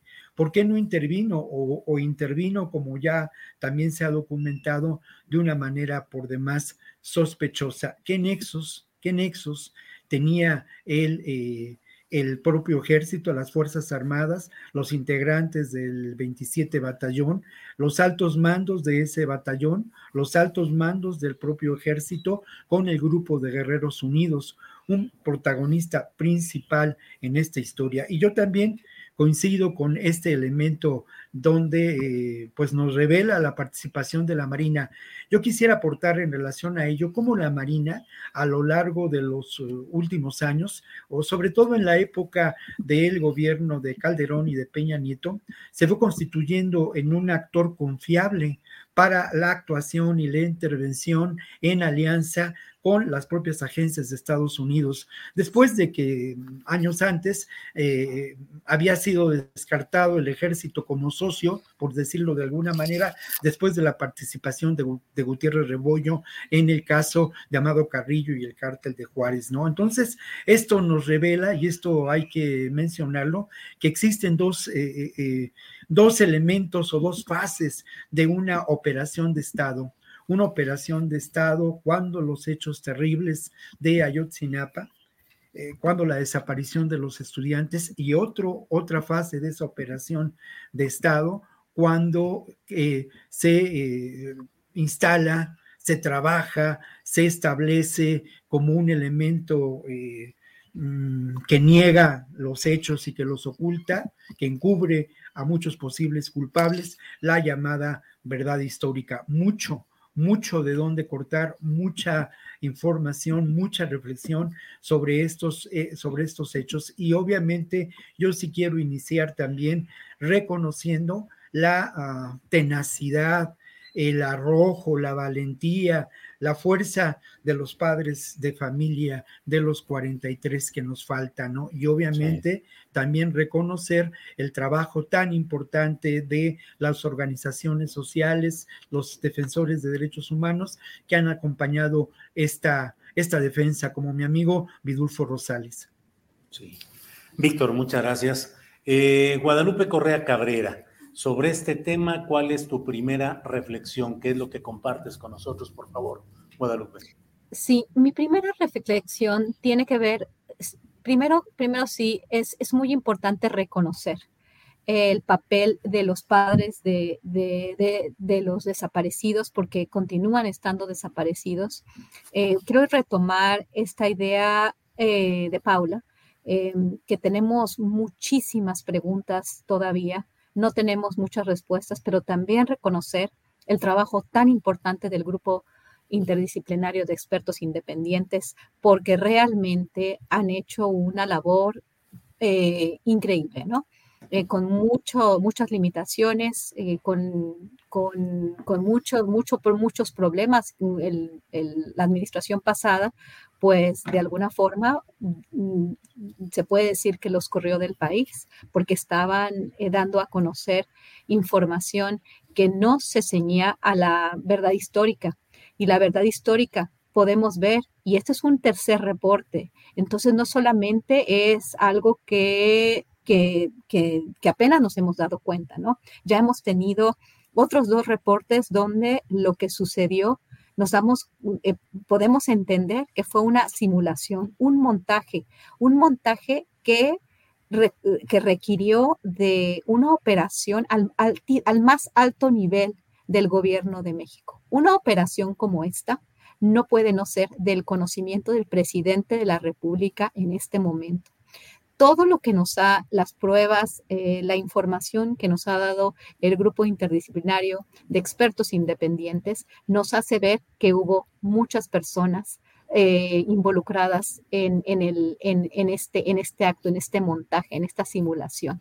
Y en esta verdad histórica donde se culpaba de manera, de manera relevante simplemente a los estudiantes, a los narcotraficantes, a las autoridades locales, a los mismos que hoy por hoy, sin saber lo que está sucediendo, se culpa. Los mismos medios de comunicación. Aquí quiero traer a colación otro actor porque hemos hablado del ejército, de la marina. Esto se ha hablado mucho, también se ha hablado mucho en redes sociales sobre el papel de los medios de comunicación que legitimaron esta verdad histórica que a todas luces eh, parecía completamente manufacturada, fabricada, la Procuraduría General de la República en contubernio con la Secretaría de Marina, con la Secretaría de Defensa Nacional, con el CISEN, eh, con las autoridades locales y las autoridades federales. ¿Qué era lo que querían cubrir? Eso es algo, es una, es una pregunta muy importante. ¿Dónde están los 43 estudiantes de la normal rural en Ayotzinapa que que, que, fueron presentados en Barandilla, que donde se hizo toda una operación, donde también hay otra pregunta, ¿por qué el dron? ¿Por qué, se, ¿Por qué había drones? ¿Por qué se estaba tomando? ¿Por qué, ¿Por qué dejaron un rastro? Esto también es muy importante. ¿Qué era lo que se quería esconder? ¿Por qué había un, por qué, por qué estos camiones? Porque hay un camión desaparecido. ¿Por qué eh, se vincula simplemente a Guerreros Unidos? ¿Cuál es el papel de que juega el narcotráfico y la delincuencia organizada? ¿Es solamente un montaje también? Realmente quedan muchas, muchas preguntas, pero no es labor del grupo eh, interdisciplinario de expertos independientes continuar. ¿Por qué? Porque ellos ya dijeron, van a estar aquí otros meses más, pero esta es una labor de las instituciones mexicanas, de la Procuraduría General de la República. Y aquí me voy a quedar porque hay tantas cosas que comentar sobre este caso, sobre esta miseria de, de, autoridades. Y aquí sí me pregunto, decía, decía um, Víctor, eh, y decían y, y decimos, es, es un crimen de Estado. O sea, la palabra Estado, la figura Estado está presente. Fue el Estado, sí, pero ¿quién fue? Hay responsables.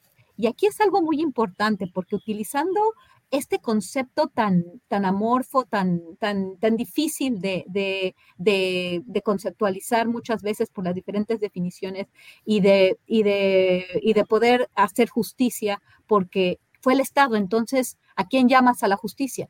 ¿Al Estado? ¿Fue el Estado o fue el gobierno de Enrique Peña Nieto? los diferentes encargados de todas estas agencias, que todos en contubernio actuaron, porque fueron las agencias en sí, fueron las agencias como tal, el Estado es criminal o son las diferentes, eh, las diferentes personas responsables de lo que estaba pasando.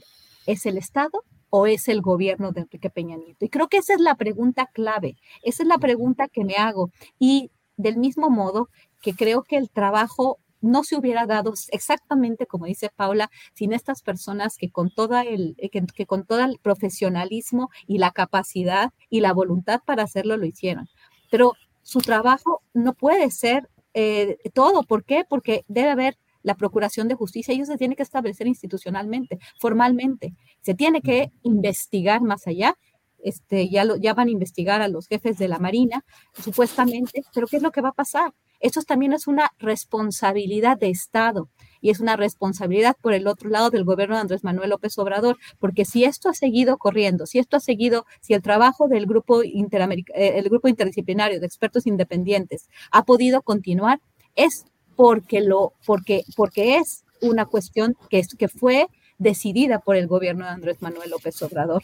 Y entonces vamos a ver, eso es una, eso es una señal de, voluntad política, pero a ver qué tanta voluntad se tiene para continuar de aquí en adelante. Es, es muy importante y esa es la pregunta. ¿Fue el Estado o fue el gobierno de Enrique Peña Nieto? Gracias, Guadalupe.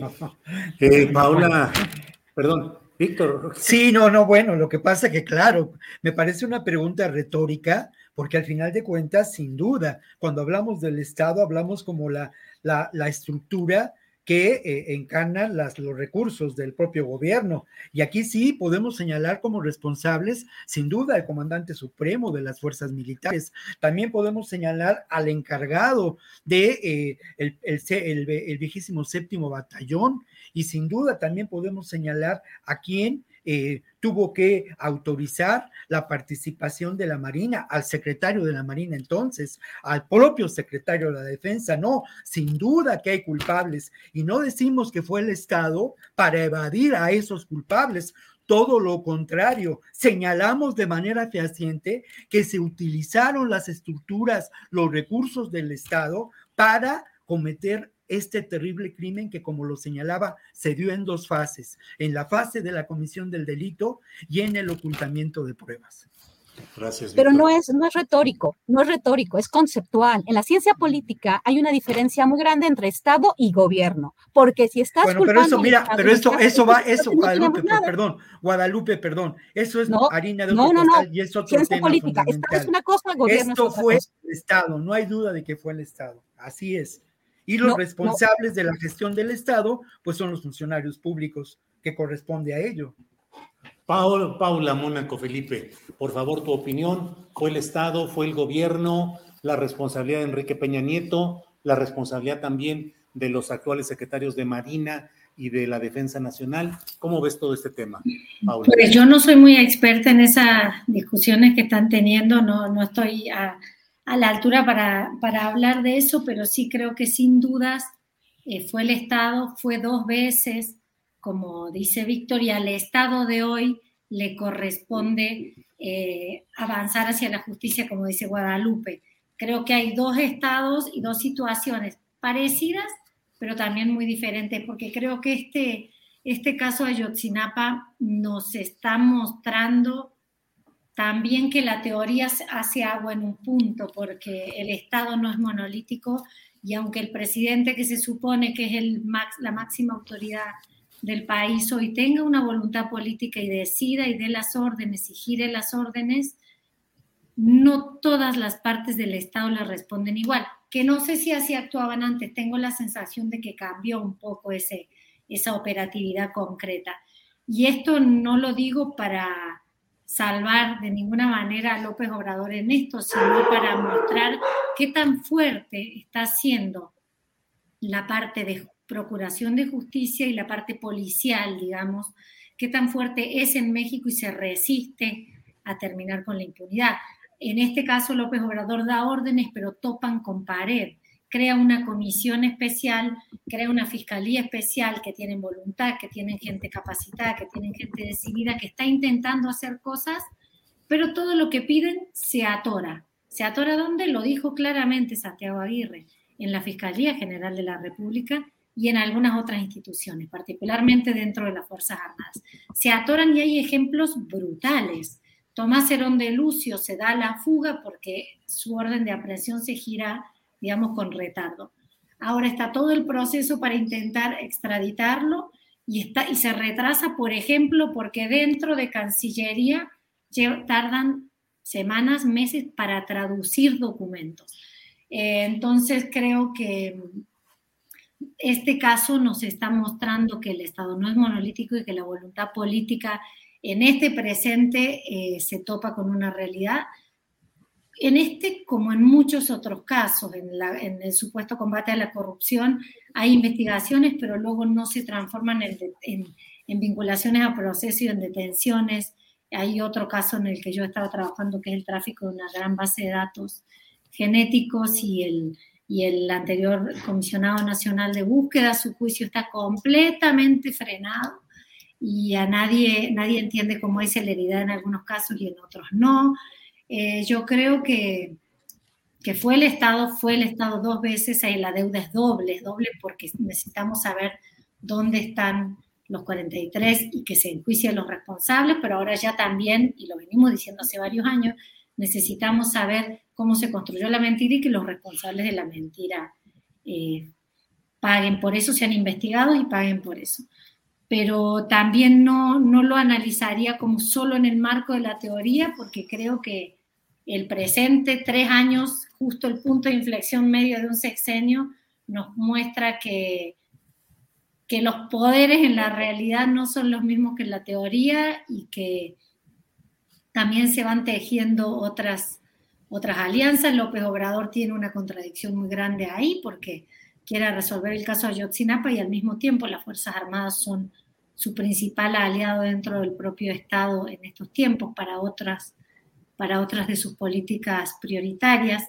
Entonces, eh, fue el Estado y es el Estado, sigue siéndolo, porque la desaparición forzada es un delito permanente y en ese sentido no hay que ceder en el reclamo, pero tampoco podemos tener la ingenuidad de pensar que las cosas están idénticas que hace seis años. Ha habido cambios importantes, no suficientes, pero sí ha habido algunos cambios, me parece. Gracias, eh, Paula Mónaco Felipe. Víctor Ronquillo, a la luz de la realidad política y recurriendo a ese término de la real política. El gobierno del presidente López Obrador parece necesitar a las Fuerzas Armadas para conjurar cualquier posibilidad de golpismo en contra de su gobierno y por tanto les ha ido cediendo poder, negocios, concesiones, mucho poder. Este mismo gobierno podrá hacer algo contra esas Fuerzas Armadas, contra los mandos que estén involucrados en este caso, que podrían llegar al secretario de la Marina o al secretario de la Defensa Nacional del pasado peñista. Por un lado te pregunto eso y segundo, si crees que finalmente en la realidad política podría ser alcanzado el peñismo y en particular Enrique Peña Nieto. Bueno, los, lo segundo, Julio, es que debe ser alcanzado, ¿no? Es decir, Aquí sí creo que tiene que existir otra vez una presión social para que sea alcanzado y para que al final de cuentas no solamente se llegue a la posible eh, detención, juicio, proceso de los culpables, sino se desmonten estos mecanismos lamentables que existen de eh, espionaje, eh, que siguen practicándose dentro de las Fuerzas Armadas. En relación a la primera parte de la pregunta y de la reflexión que propones, Julio, pues no hay duda, y aquí lo hemos mencionado en muchas ocasiones, de que el ejército no es un espacio, no es una fuerza monolítica, ni tampoco la Marina, ni en conjunto las Fuerzas Armadas, que eh, sin duda hay diferentes corrientes dentro de estas, eh, dentro de estas instituciones. Lamentablemente, lo que nos hace pensar en relación de manera concreta al caso Ayotzinapa es que sigue predominando dentro del ejército una, una fuerza altamente conservadora, una fuerza conservadora que es responsable, sin lugar a dudas, de diferentes hechos lamentables de represión de desaparición forzada que han ocurrido a lo largo de las últimas décadas. El caso Ayotzinapa puede ser considerado un caso extremo, pero sin duda también tenemos que mirarlo desde la perspectiva de que resulta un caso arquetípico para encontrar cómo operan las fuerzas que puede agrupar un Estado y que constituyen sus recursos para gobernar y para practicar la violencia injustificable. La violencia sí institucionalizada, pero obviamente una violencia atroz. Eh, creo yo que es cierto que López Obrador en algún momento eh, reconoció que su posibilidad de sentar bases para establecer una cuarta transformación y no generar condiciones de posible ingobernabilidad y, violencia tenían que, que pasar por el apoyo de determinados sectores. Y obviamente yo me opongo, sinceramente, a este apoyo y a esta alianza que ha encontrado con grupos de lo que podemos considerar la alta élite económica de este país y la alta élite económica a nivel mundial. No olvidemos la pues buena relación que, López Obrador a nivel personal tiene con funcionarios, altos funcionarios de este fondo de inversiones BlackRock, sin duda el más importante en el mundo, mi querido Julio. Ligado obviamente al, a la fábrica de armamentos, a las fabricantes de armamentos, a empresas incluso transnacionales abocadas a el desarrollo y control de la, de la energía, en tanto eléctrica como de petróleo, en fin, pero eso no, no, no, no es por ahora el tema. Entonces, creo que obviamente López Obrador ha buscado esta alianza con este sector y obviamente encontró en, buena medida en, en las Fuerzas Armadas un sector altamente insatisfecho, un sector que estaba harto de estos arreglos eh, políticos, que estaba harto de las componendas dentro del ejército, dentro de las mafias, las mafias establecidas en el ejército, de los sucios negocios del ejército y también de su deplorable actuación en muchas instancias. Lamentablemente, Julio, el hecho de que lo, lo comentamos y lo y lo referimos claramente, el hecho de la, pues, ¿cómo llamarlo? La liberación del general Cienfuegos nos hace ver que estos sectores retardatarios, conservadores en el, en el ejército, pues predominan predominan a la hora de los hechos mm, mm, más eh, agudos, más importantes, más densos, con mayor peso político, ¿no? Entonces, como ocurre también en Ayotzinapa, ¿quién eh, eh, oculta la información?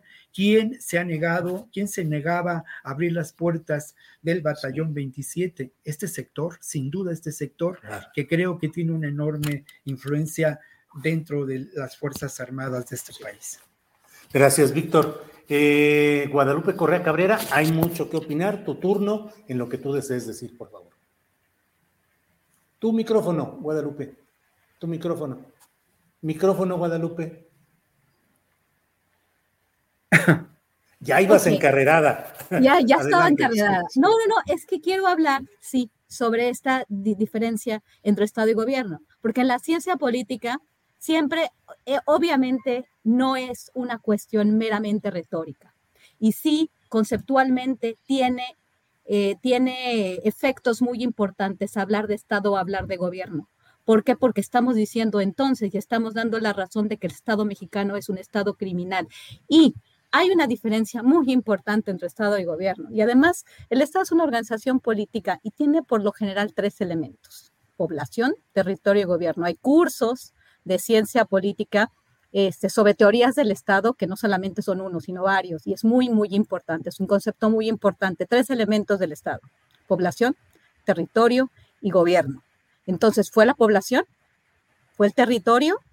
El gobierno es de lo que estamos hablando. Entiendo muy bien el grito desesperado de la sociedad mexicana apoyando a los padres de los 43 desaparecidos. Lo entiendo. Eso es, eso no, eso no se pone a juicio. Entiendo que fue algo tan importante para desmentir esta verdad histórica, esta aberrante verdad histórica que fue creada con un montaje. Eso también lo entiendo.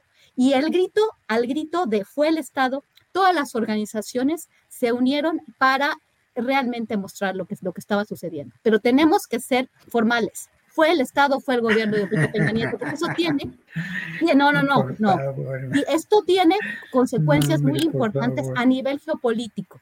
No, no estamos hablando de cualquier tontería.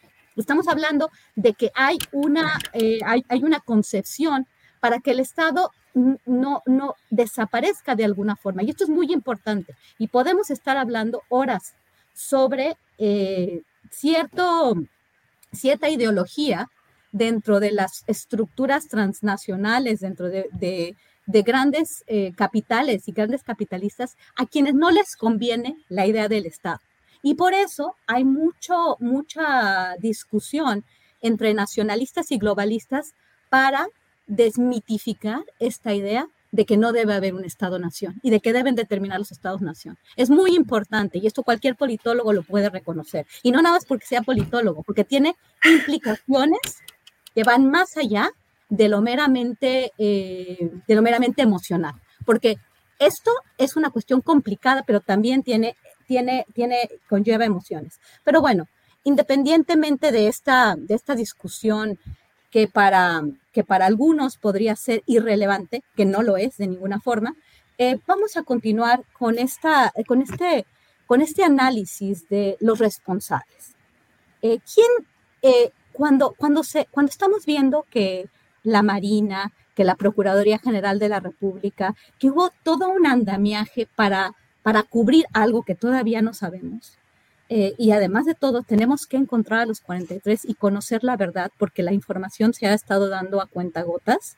Y esto, pues, también nos hace pensar en nuestras Fuerzas Armadas, porque conocemos cómo están constituidas las Fuerzas Armadas y que continúan.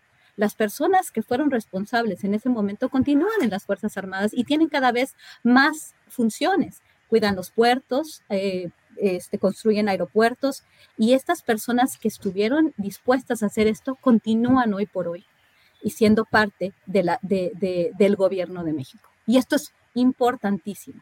¿Qué se va a hacer? ¿Quién sabía? Sabían muchos. ¿Por qué no se ha dicho nada? ¿Por qué hay tanto, tanto misterio?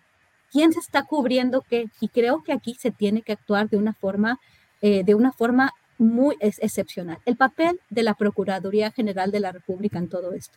Después de las informaciones del grupo interdisciplinario de expertos independientes, la Procuraduría General de la República debe tomar cartas en el asunto. ¿Cuál va a ser la responsabilidad del que fue presidente de la República? Porque él tenía la información de todas estas agencias. Esto es muy importante. ¿Por qué? Porque finalmente quien era el jefe de las Fuerzas Armadas es el presidente de la República. ¿Cuál es el papel no solamente de la Marina, del ejército mexicano? ¿Qué pasó con este batallón que hacía investigación de contrainsurgencia? Esta investigación de contrainsurgencia también no empezó en el año 2014, empezó desde el año del 2010 en la, normal rural, en Ayotzinapa, en el distrito de, Burgos. Ellos, ellos empezaron a, infiltrarse desde el sexenio de Felipe Calderón. ¿Por qué? ¿Para qué? Eh, eh, estaba, estaba relacionada con las actividades políticas de los estudiantes, ¿qué era lo que temían? ¿Por qué se hacía esto? ¿Se sigue haciendo? ¿Se sigue haciendo en otras partes del país? Creo que quedan demasiadas preguntas que tenemos que contestar de una forma muy, muy precisa. ¿Por qué? Porque no, no queremos que esto simplemente este, se olvide y, y, que quede en algo de, que, de lo que pudo haber sido, ¿no? Creo que tenemos que exigir que, que las autoridades mexicanas tomen cartas en el asunto y se haga una investigación de quiénes son los responsables, porque todavía no han aparecido. Todavía tenemos personas desaparecidas formalmente. Sabemos que la verdad histórica fue una verdad criminal, fue una verdad hecha. ¿Y qué pasó con ese quinto camión de nuevo? ¿Qué pasó con, este, eh, eh, que, con esta investigación que el mismo grupo de interdisciplinarios, de expertos independientes, manejó como parte de toda esta cuestión. ¿Qué? ¿Quiénes son los Guerreros Unidos? ¿Qué, ¿Cuál era su relación con todos? ¿Por qué? Porque no sabemos nada. No se puede culpar ni a los estudiantes ni a los Guerreros Unidos nada más. O sea, no podemos hacer eso. No tenemos elementos para crear una historia.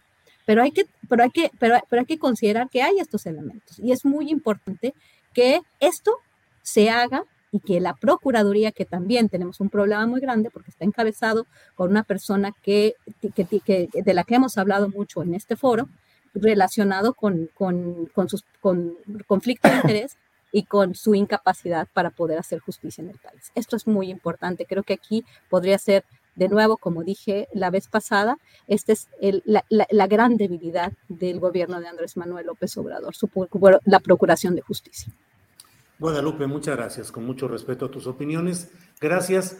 Eh, Paula Mónaco Felipe tiene un compromiso, nos hizo el honor de estar con nosotros como invitada especial, pero tiene un compromiso, así es que esta sería, por estas razones, la última intervención de ella, que luego tiene que dejar el foro. Paula, lo que quieras decir sobre este tema, a mí me gustaría preguntarte cuál es el riesgo de la militarización, de este poder enorme que está teniendo el ejército, la marina, pero sobre todo el ejército, en la vida nacional en este proceso de transformación, pero lo que tú desees abordar en esta intervención, Paula, por favor. Pues creo que en eso que preguntas, Julio, eh, comparto mucho tu, tu lectura, creo que no podemos ser ingenuos de por qué López Obrador tiene esta alianza con las Fuerzas Armadas, es una decisión estratégica, es algo que ante la posible ingobernabilidad o ante grupos de poder que estamos viendo y vemos cada vez más que aquí como en otros países de la región son quienes tienen el poder en la realidad, eh, es una decisión que viene por ese lado y no necesariamente un afán militarista como en otros lugares, eh, pero bueno, también no lo comparto por, por, por mi trayectoria, por mi propia historia personal, pero por lo que hemos visto en los últimos años. Ayotzinapa es un botón de muestra de cosas que hemos visto en distintos otros momentos, como las Fuerzas Armadas y la militarización de la tarea de seguridad no hace más que aumentar la violencia. Se trata de personas armadas que muchas veces bajo órdenes y otras veces bajo propias decisiones eh, incurren en hechos de una violencia desmedida y hay, los números lo muestran, el índice de letalidad en México es mucho mayor que en otros países, lo han documentado colegas periodistas, eh, los delitos graves de lesa humanidad, de ejecuciones extrajudiciales, tortura, desaparición forzada, aumentaron drásticamente y es una estrategia que a todas luces falló.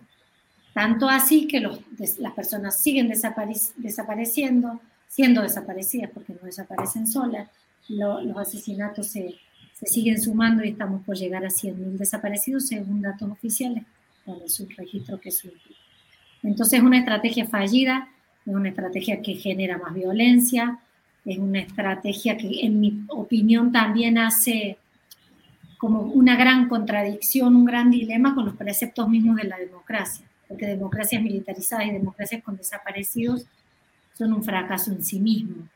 Entonces yo creo que la militarización y la alianza con las Fuerzas Armadas de López Obrador son políticamente comprensibles, pero son excesivas. Siento yo que hay demasiado, que no, que no hay que me queda la duda de quién, es el, quién, tiene, quién tiene el control en realidad sobre el país. Si ni a los, si en este, volviendo al caso Ayotzinapa, si ni ante un decreto presidencial abren información y documentos que se supone son del pasado. Y agregaría para cerrar, como una tercera vía, como una salida a la discusión anterior, no abandonar la idea de fue el Estado, porque creo que es un debate político, es una postura política de del, dar a un crimen la dimensión que tiene y la importancia y la trascendencia, incluso la no prescriptibilidad, pero también incorporar el fue el gobierno, pero el fue el gobierno sin decir fue Peña Nieto como de antes eran malos y hoy son, son buenos.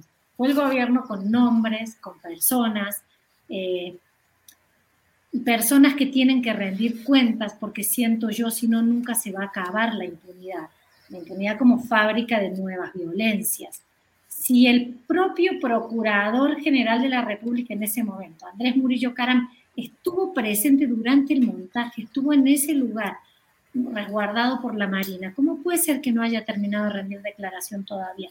¿Cómo puede ser que no tenga una investigación o una orden de captura? ¿Cómo puede ser que siga prófugo el principal responsable de esto? ¿Y cómo puede ser que no sepamos más nombres?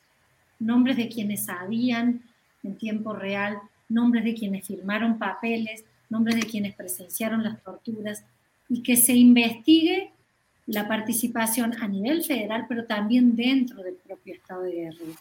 Recordemos que en esas horas, y está documentadísimo, hubo también gente del gobierno, de, en ese momento encabezado por Ángel Aguirre, incluso presenciando las declaraciones sobrevivientes, lo hemos documentado mucho. Entonces necesitamos, creo yo, primero que nada, la verdad y saber dónde están los estudiantes, pero también la otra verdad, la verdad de, deslindar responsabilidades y que se acabe la impunidad, que no sea el Estado, el gobierno en abstracto, sino personas que tengan que rendir cuentas.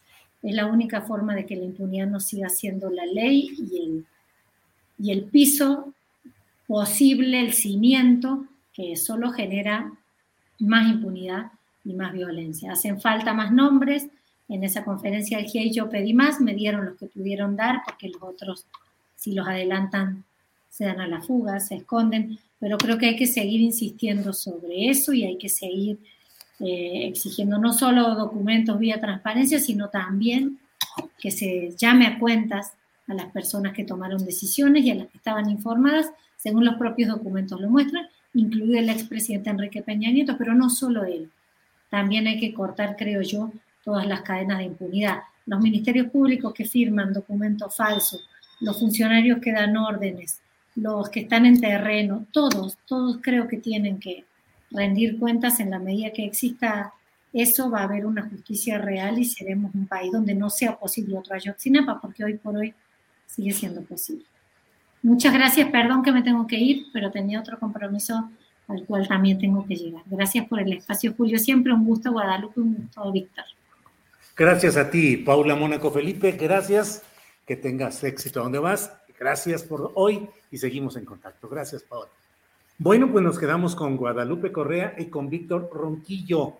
Eh, ¿Podemos seguir con este tema o hay también la visita del enviado del gobierno de Estados Unidos, John Kerry, para asuntos climáticos, que está hoy en Palacio Nacional con el presidente López Obrador y con otros eh, personajes hablando sobre la reforma eléctrica. Víctor Ronquillo, ¿quieres abordar ese tema o seguir con alguna parte de lo de Ayotzinapa y el informe del GIEI? Como tú desees, Víctor. Bueno, a mí me parece muy importante eh, seguir con el caso Ayotzinapa, porque mira, creo que hay un elemento que quiero poner sobre la mesa y que es eh, muy preocupante, ¿no? Eh, quiero hablar de las víctimas, de las víctimas de estos hechos. Quiero hablar de esos jóvenes que eh, pues a ellos no los conocí, pero conocí a otros jóvenes a lo largo de los años de la normal de Yotzinapa, antes de estos eventos y después de estos eventos, ¿no? Estos jóvenes, pues ya se, se, se sabe de dónde proceden, socialmente, ¿no? Su circunstancia.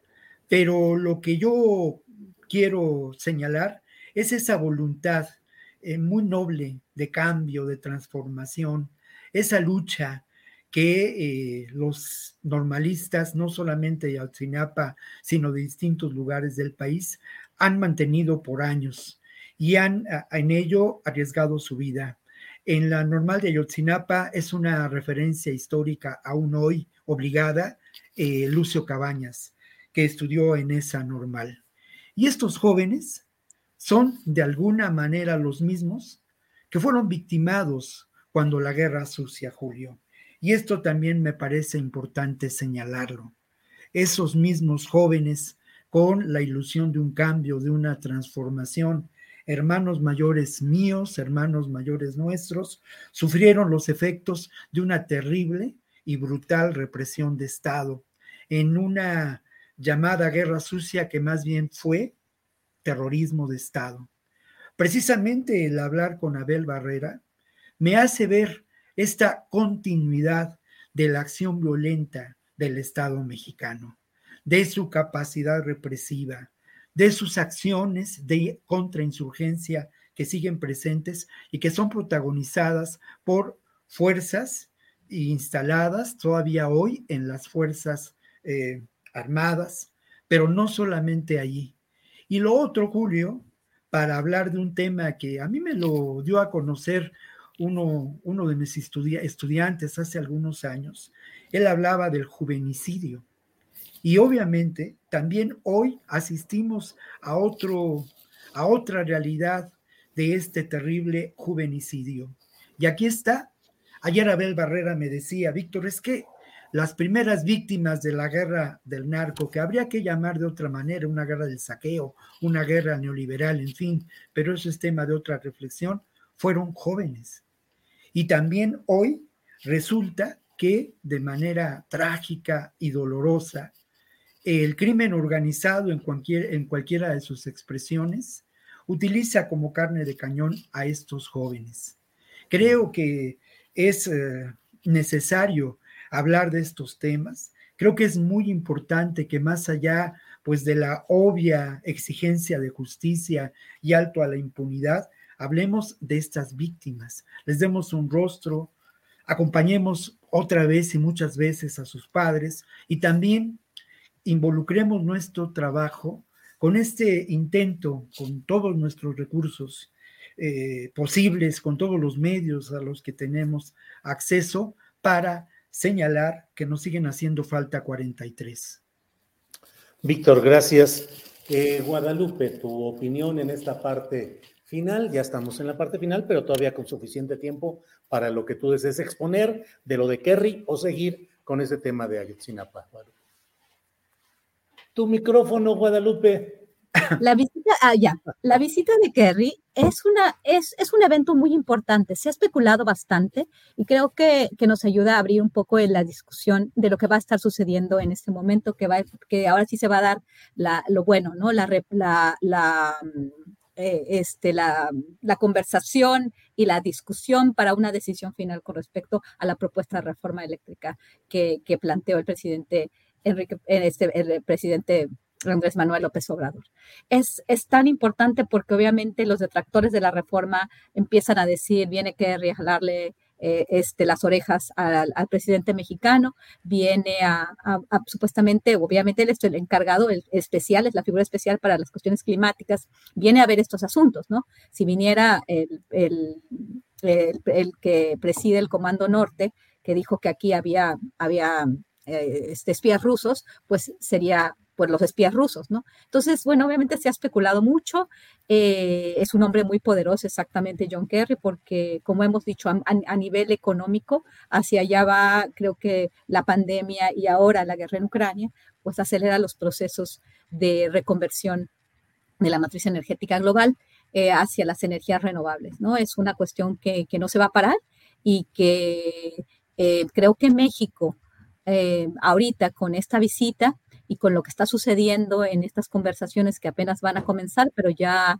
ha, planteado el Partido Revolucionario Institucional su propia propuesta de reforma al sector eléctrico que va muy en el, en el, en el tono ¿no? de, la que, de la que plantea el gobierno de México. Entonces es probable que, se tenga éxito en ese, en ese sector. Y quizás para eso, también estoy especulando, para eso venga John Kerry. Creo que a los estadounidenses en este momento les interesa tal vez también que México retome el control de su de litio y que, eh, y que de alguna forma también esté en, en su misma en su misma, en, su misma dimensión o en, en, en, los, términos en los que ellos quieren plantear esta relación de Norteamérica para avanzar a la generación de energías renovables, eh, pues con el, con, el, con, el gobierno de México, eh, con sus términos, ¿no? Y en una forma quizás amistosa. Creo que en este mundo que tenemos, la geopolítica juega un papel fundamental.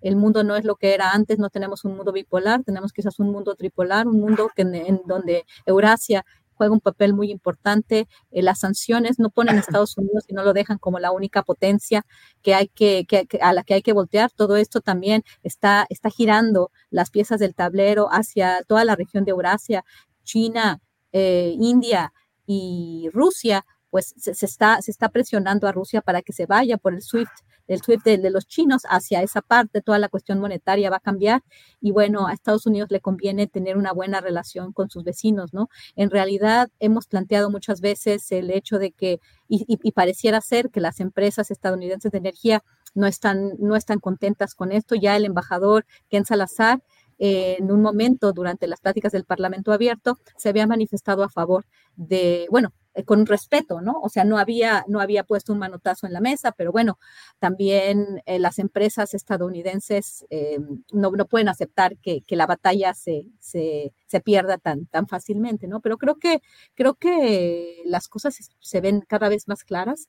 es muy probable que esta reforma tenga éxito y que venga John Kerry a, a, también a presionar al gobierno de México de alguna forma, a conversar para que las cosas vayan en el sentido que ellos quieren, hacia la creación de energías renovables, no necesariamente porque, porque son más baratas o porque son mejores para el mundo, porque requieren también de muchas energías no renovables, pero se requiere esta, esta transición porque pues son energías no renovables las que están moviendo al mundo, ¿no? Es una transición que se tiene que dar y no, no necesariamente con todos los argumentos que, nos quieren dar o que los detractores de la reforma al sector eléctrico están planteando, ¿no? Eh, este, de una forma tan simplista. Creo que, creo que estamos en un momento muy, muy complejo, un momento en que se están acelerando los procesos y a qué viene John Kerry, pues a de alguna forma decir, ya entiendo lo que va a suceder y nos conviene a nosotros. ¿no? La cuestión del litio eh, es tan, tan, tan importante porque toda esta conversión, toda esta reconversión a los, a los automóviles eléctricos, eh, obviamente las baterías de las computadoras, en una era donde la tecnología cada vez avanza más y, es un, y juega un papel central, realmente el transhumanismo, vamos hacia una sociedad de alguna forma donde la, donde la tecnología va a ser la rectora en muchos de los procesos, para bien o para mal. Algunos lo consideran esto una cuestión misántropa, pero, pero hacia, hacia, hacia ahí va a Estados Unidos, le conviene por lo menos asegurar en, el, en los términos de la doctrina Monroe y del destino manifiesto. Eh, con ellos, ellos piensan que, que, todo tiene que ser de ellos, pero en el, en el contexto más bien de la doctrina Monroe, de que ellos, América es para los americanos, pues necesitan asegurar que México no voltea a ver a otros lugares. Entonces, en este sentido, sí creo que va a haber un respeto a la decisión en el Congreso y parece ser que los acuerdos por la propuesta de reforma del PRI eh, van, van por ese lado. Guadalupe, muchas gracias. Son las 2 de la tarde con 57 minutos. Alcanzamos a unos dos minutitos de postre cada cual. Así es que Víctor y Guadalupe, postrecito. Cuando sean los dos minutos les digo, ya vamos más o menos. Así es que adelante, Víctor, por favor. Bueno, de entrada y como postrecito, pues los queremos invitar y los quiero invitar a algo que me toca hacer en Capital 21, que es un programa que se llama A Fondo y es un programa donde a partir de los recursos del periodismo, con los elementos propios de la reflexión académica también intentamos pues dilucidar lo que está pasando en este momento, no solamente en México, sino en el mundo. Y esto es los jueves a las 23 horas. Y para hablar precisamente de lo que está pasando en el mundo, a mí me parece muy importante precisamente señalar el efecto que tiene la reforma eléctrica en relación a esta intención de mantener un control por parte de Estados Unidos, eh, no solamente en nuestro país, sino a nivel global y a nivel territorial. Obviamente, ya lo mencionaba yo en otra intervención y me híjole, me tendría que alegrar muchísimo, ¿no? Pero la liga, la vinculación profunda que existe entre los fondos de inversión y estas empresas eh, transnacionales que eh, manejan los recursos energéticos, la producción de esos recursos energéticos, como la propia Iberdrola. Pero no hay duda de que la propuesta de reforma eléctrica del actual gobierno incomoda a muchos sectores y establece una realidad distinta ante la necesaria gestión del Estado mexicano de los recursos propios de la energía eléctrica de cara a un futuro, como lo señala Guadalupe, donde el,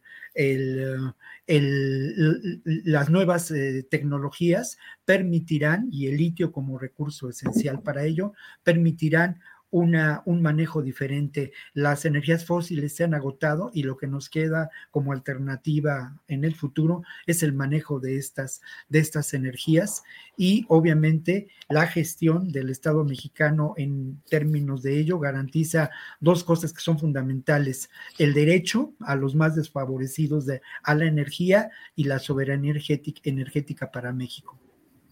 Gracias, Víctor Ronquillo. Fue usted muy puntual con sus dos minutos. Muchas gracias, Víctor.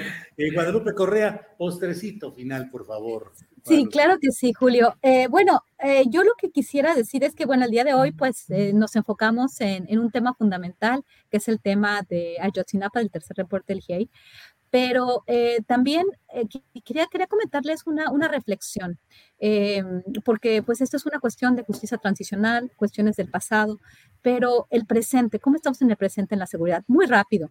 El día de hoy tuve la oportunidad de ir a una, de asistir a un evento donde estaba el embajador de México en Estados Unidos, le hicieron varias preguntas, le preguntaron del agua, que es otro tema fundamental. Yo creo que las guerras van a ser, siempre han sido por recursos, pero ahora van a ser por el agua. El tema de, de Monterrey, de, los, de, los, este, de los intereses empresariales, de las concesiones. Es importante revisar la ley de aguas, pero también, eh, bueno, le preguntaron todo esto al, embajador, al embajador Esteban Moctezuma, y él pintaba como todo buen, como todo buen diplomático, ¿no? Obviamente una realidad hermosa que Andrés Manuel mantiene la paz este, social, eh, porque reconoce quita, este, realmente trasladar recursos para los más pobres, hizo todo un, un relato de lo, de, lo, de lo bien que está México, ¿no? Y la verdad, yo no pude más que recordar nuestras pláticas que tenemos todos los jueves eh, en relación a, a, la inestabilidad en tantos, en tantos puntos en el país,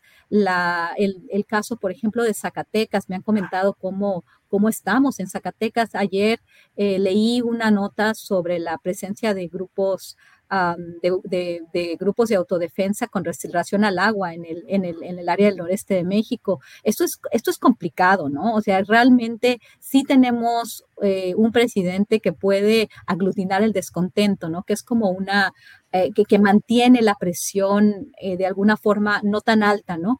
pero tenemos otra, otro, otro tipo de, de fenómenos que, que, no estamos viendo y no se están haciendo las cosas bien en el tema de la seguridad en realidad sigue el crimen organizado eh, pues eh, presente en muchas partes de una forma muy muy difícil no de entender el, el caso de nuevo no de, de, San Luis Potosí de, de Zacatecas, este, pues de todo el Pacífico, eh, la violencia también que existe en las carreteras, en la frontera, en Sonora. He estado ahí, bueno, estuve ahí el año pasado y finalmente, pues no, no es fácil, ¿no? No tenemos un país que esté en paz y esto también hay que, hay que entenderlo. Muchas veces en las conversaciones de Twitter, en las redes sociales, que hablamos de, de, la casa gris, que hablamos de, de, cuestiones del día a día, ¿no? Pero tenemos problemas muy importantes y no sé qué tanto el gobierno tenga la capacidad de resolver estos problemas hoy por hoy, ¿no? Porque no se está reconociendo, por lo menos en Estados Unidos, y no se va a reconocer obviamente en foros de este tipo o cuestiones diplomáticas, ¿no? Pero sí me puse a pensar que tenemos un país con muchos problemas y el problema del agua, esta, esta, esta pregunta que se hizo en una de las mañaneras, ¿no? Y la posterior, eh, el posterior debate, eh, pues, pues nos pone en una situación complicada, ¿no? Y el, y el gobernador de, de, Nuevo León que no ayuda absolutamente de nada y que al parecer tiene, tiene muchos, eh, pues muchas deudas pendientes con grupos empresariales muy importantes como FEMSA y otros, ¿no? Que dependen también del agua y que, y que se van a aprovechar de estos recursos. Guadalupe, pues como siempre, Guadalupe, Víctor, muchas gracias por esta participación, siempre a fondo, intensa, documentada, profesional. Víctor Ronquillo, gracias y buenas tardes. Muchas gracias, eh, gracias Guadalupe y, perdón por el exabrupto Guadalupe, es tema de otra discusión, pero sabes que, se te quiere mucho personalmente y obviamente se te aprecia de manera intelectual muchísimo Guadalupe, no, no, no, si, si fue un exabrupto me disculpo y te mando un abrazo muy fuerte amiga, por favor. No, Víctor, para nada, este, yo estoy, eh, yo, yo cuando, cuando, cuando es un tema que me importa, cuando es un tema que, que, que, duele, y que ha dolido, bueno, obviamente se tienen este tipo de conversaciones más agitadas de alguna forma. Yo me agito mucho este, cuando, cuando me importa alguna cosa y, y, cuando no estoy de acuerdo. Yo entiendo, somos amigos y, este, y a veces no vamos a estar de acuerdo. No te preocupes, yo estoy muy bien, no hay ningún problema. Para nada, un gran abrazo a todos y no hay, no hay problema para nada. Gracias, Víctor y Guadalupe. Espléndido cierre, todo caminando. Aquí nada implica un, una situación en la cual haya ni mala intención ni nada por el, ni falta de respeto. Es el calor de la discusión. Y Víctor, Guadalupe, gracias y nos vemos la próxima semana. Gracias. Hasta luego, nos vemos. Hasta luego. Hasta luego. Gracias. Bueno, pues continuamos, no se vaya porque tenemos todavía alguna información relevante, interesante y para ello, como siempre, está con nosotros Adriana Buentello en segundo turno. Adriana. Ya para cerrar, Julio, pues uh -huh. ¿crees que esta campaña de eh, Sélvame del tren, pues ya tiene otro nivel de discusión, Julio? Fíjate que hace rato eh, diputados de Morena denunciaron ante el INE y fue también en una conferencia que ofrecieron en la Cámara de Diputados a Eugenio Derbez, a Natalia Lafourcade y otros famosos por esta campaña contra el Tren Maya. Si te parece, el audio de origen, no crean que, fue acá cosa nuestra, el audio de origen tiene algunos problemas en los primeros segundos, ya después se compone, pero vale la pena escuchar qué están planteando los diputados de Morena. Se presentó ya una respuesta a una campaña difamatoria promovida por algunos artistas como Eugenio Derbez y Natalia Laforcade, que pretenden eh, primero incidir de manera directa en el proceso de ratificación de mandato del 10 de abril. El INE, de manera persecutoria, a través de sus unidades técnicas de fiscalización, ha perseguido a diversos diputados federales ha vetado también eh, al mismo presidente de la República al pronunciarse sobre diferentes temas públicos bajo la sospecha de que se viola la veda de revocación de mandato. Pero nada ha dicho respecto a la campaña emprendida a través de la plataforma Latinos por supuestos ambientalistas que viola sin duda la veda electoral y que incide en el proceso de revocación o de ratificación de mandato. Por ende, era necesario presentar este procedimiento sancionador con el objetivo de que se suspenda de, manera inmediata más digitales para que se cancelen esos promocionales y se interpongan las medidas cautelares y también las sanciones que estime la ley electoral. Pues Julio, ¿cómo ves? Ah, y también ya tenemos respuesta por parte de uno de los consejeros del Instituto Nacional Electoral. Vemos ya, si nos pone en pantalla nuestro querido compañero Andrés, este tuit que pone hace unos minutos. ¿Se imaginan al Instituto Nacional Electoral censurando a Damián Alcázar por apoyar al gobierno? Obvio que no, es su derecho. Así que así de estrambótico sería que él censurar a los actores que se oponen al tren Maya. La queja fue desechada porque los actores no violan ninguna norma electoral.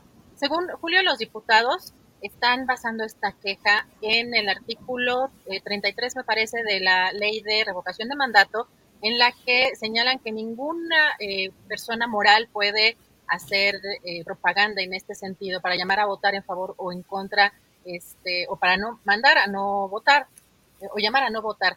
Así que, pues, esto es lo que ha sucedido en las últimas horas. Interesante esta denuncia que intentaron interponer diputados de Morena, Julio. Pues sí, Adriana, me parece que hay ahí sí una... Eh, no es proporcional y me parece que no es preciso eh, lo que estos diputados plantean. Imagínate que a quienes expresan su opinión en un video se le pueda censurar y se le pueda pretender que haya una acción institucional en su contra, pues me parece que es llevar las cosas mucho más allá. Eh, los argumentos se combaten con argumentos, no con descalificaciones. Basta con mostrar lo contrario de lo que dicen estas personas, por ejemplo, y con ello se puede avanzar, pero pues tienen tanto derecho como el que más a expresar su punto de vista. No nos gusta, estamos en contra de lo que dicen, eh, consideramos que es incorrecto, hay que argumentarlo y hay que decirlo, pero imagínate que nos agarremos aquí a guerra de demandas por tuitazos o por youtubazos, pues imagínate que no, no va por ahí el asunto. Oye, y el sonido, el sonido eh, que bueno, pues es de un equipo que deben de tener un equipo profesional de trabajo, de grabación. El otro día de la entrega de los Oscar, eh, no vi yo, no supe, pero parece que hubo también un problema de sonido y alguien puso un tuit que decía, a ver si ahora entienden los problemas que teníamos en la octava con todo el asunto del sonido. Ahora que vi lo de los Oscar, me sentí reivindicado. No sé quién habrá puesto ese, mensaje. Eh. querido, el querido Christopher, que estaba como subdirector este, en la octava, que ah, pues era, era creo que la primera vez, por lo que entiendo, que estaba en una posición, Christopher, de, eh, digamos, como administra, o sea, en la parte administrativa o, gestionando personal y, toda esta parte, porque siempre había estado en campo. Eso recuerdo que me llevo a comentar en varias veces. Eh, en varias ocasiones. Así que fue él quien, quien, quien puso ah. ese, ese tweet y pues que dijo que hasta en las mejores familias pasa o en, los mejores eventos pasa. Yo también vi, vi este, esa, ese, ese tema del sonido porque yo no vi, les reitero, la verdad es que me causa cierta aversión ese tipo de, de como espectáculos, pero en las redes sociales te enteras de todo. Y sí llamó la atención que pues en un evento de esa naturaleza, ¿no? Donde supuestamente, imagínate cuánto se gastará, Julio, en una en una noche que a mí me parece de lo más superficial. Pero bueno, ¿cuánto se gastarán entre, imagínate, vestidos? Porque además la prensa rosa o esta prensa de espectáculos, ¿no? Que hace esta, el zoom hasta en el zapato, si, si, si lo trae bien calzado, si no, si trae un hilito suelto por allí, este, bueno, imagínate el dineral que se han de gastar en este, en este tipo de, eventos, pero pues sí llamó la, la atención esa falla de sonido, por lo menos yo me enteré en las redes sociales. Y ahora aquí con estos diputados de Morena, que la grabación también estaba muy mal durante varios segundos, dices, bueno, pues así es esto. Bueno, pues creo que es eh, la información esencial de este día, Adriana, y creo que ya estamos por esta ocasión, estamos del otro lado. Julio, nada más comentar, fíjate que nos, eh, nuestro compañero eh, Roberto Polo nos, nos, compartió esta nota del Piñero. Mm. En un operativo capturaron a El Pino, que es hijo de un diputado detenido, lo, están eh, acusando por asesinato de, del periodista Julio Valdivia. Em, pues comentar que a través de su cuenta de Twitter, la Fiscalía General del Estado de Veracruz confirmó la detención de Gustavo eh, Abigail N., alias El Pino, por su presunta participación en el homicidio del periodista Julio Valdivia, registrado el pasado 9 de septiembre de 2020 en Tezonapa, un municipio de Veracruz colindante con Oaxaca. Así que más información la pueden tener en julioastillero.com. Esta nota precisamente del Piñero está ya en el portal de julioastillero.com. Y pues eh, ya a prepararse para mañana, ya tenemos lista la mesa, la mesa del más allá.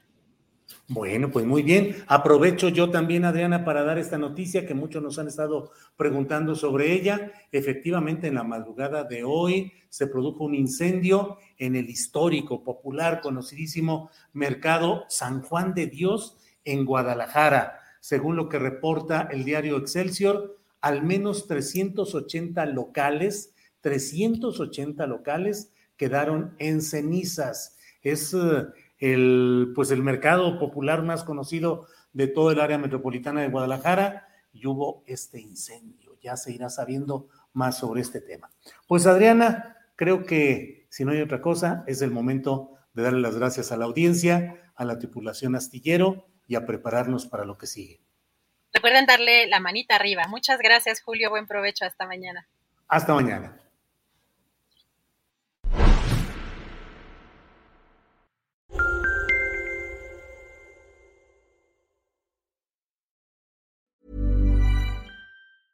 ¿No se merece tu familia lo mejor? Entonces, ¿por qué no los mejores huevos? Ahora, Egglands Best están disponibles en deliciosas opciones. Huevos clásicos, de gallina libre de jaula y orgánicos de Egglands, que ofrecen un sabor más delicioso y fresco de granja que le encantará a tu familia. En comparación con los huevos ordinarios, Egglands Best contiene la mejor nutrición como 6 veces más vitamina D, 10 veces más vitamina E y el doble de omega 3 y B12. Solo Egglands Best. Mejor sabor, mejor nutrición, mejores huevos. Visita egglandsbest.com para más información. En Sherwin Williams somos tu compa, tu pana, tu socio, pero sobre todo somos tu aliado, con más de 6.000 representantes para atenderte en tu idioma y beneficios para contratistas que encontrarás en aliadopro.com. En Sherwin Williams somos el aliado del PRO. Para que te enteres del próximo noticiero, suscríbete y dale follow en Apple, Spotify, Amazon Music, Google o donde sea que escuches podcast te invitamos a visitar nuestra página julioastillero.com.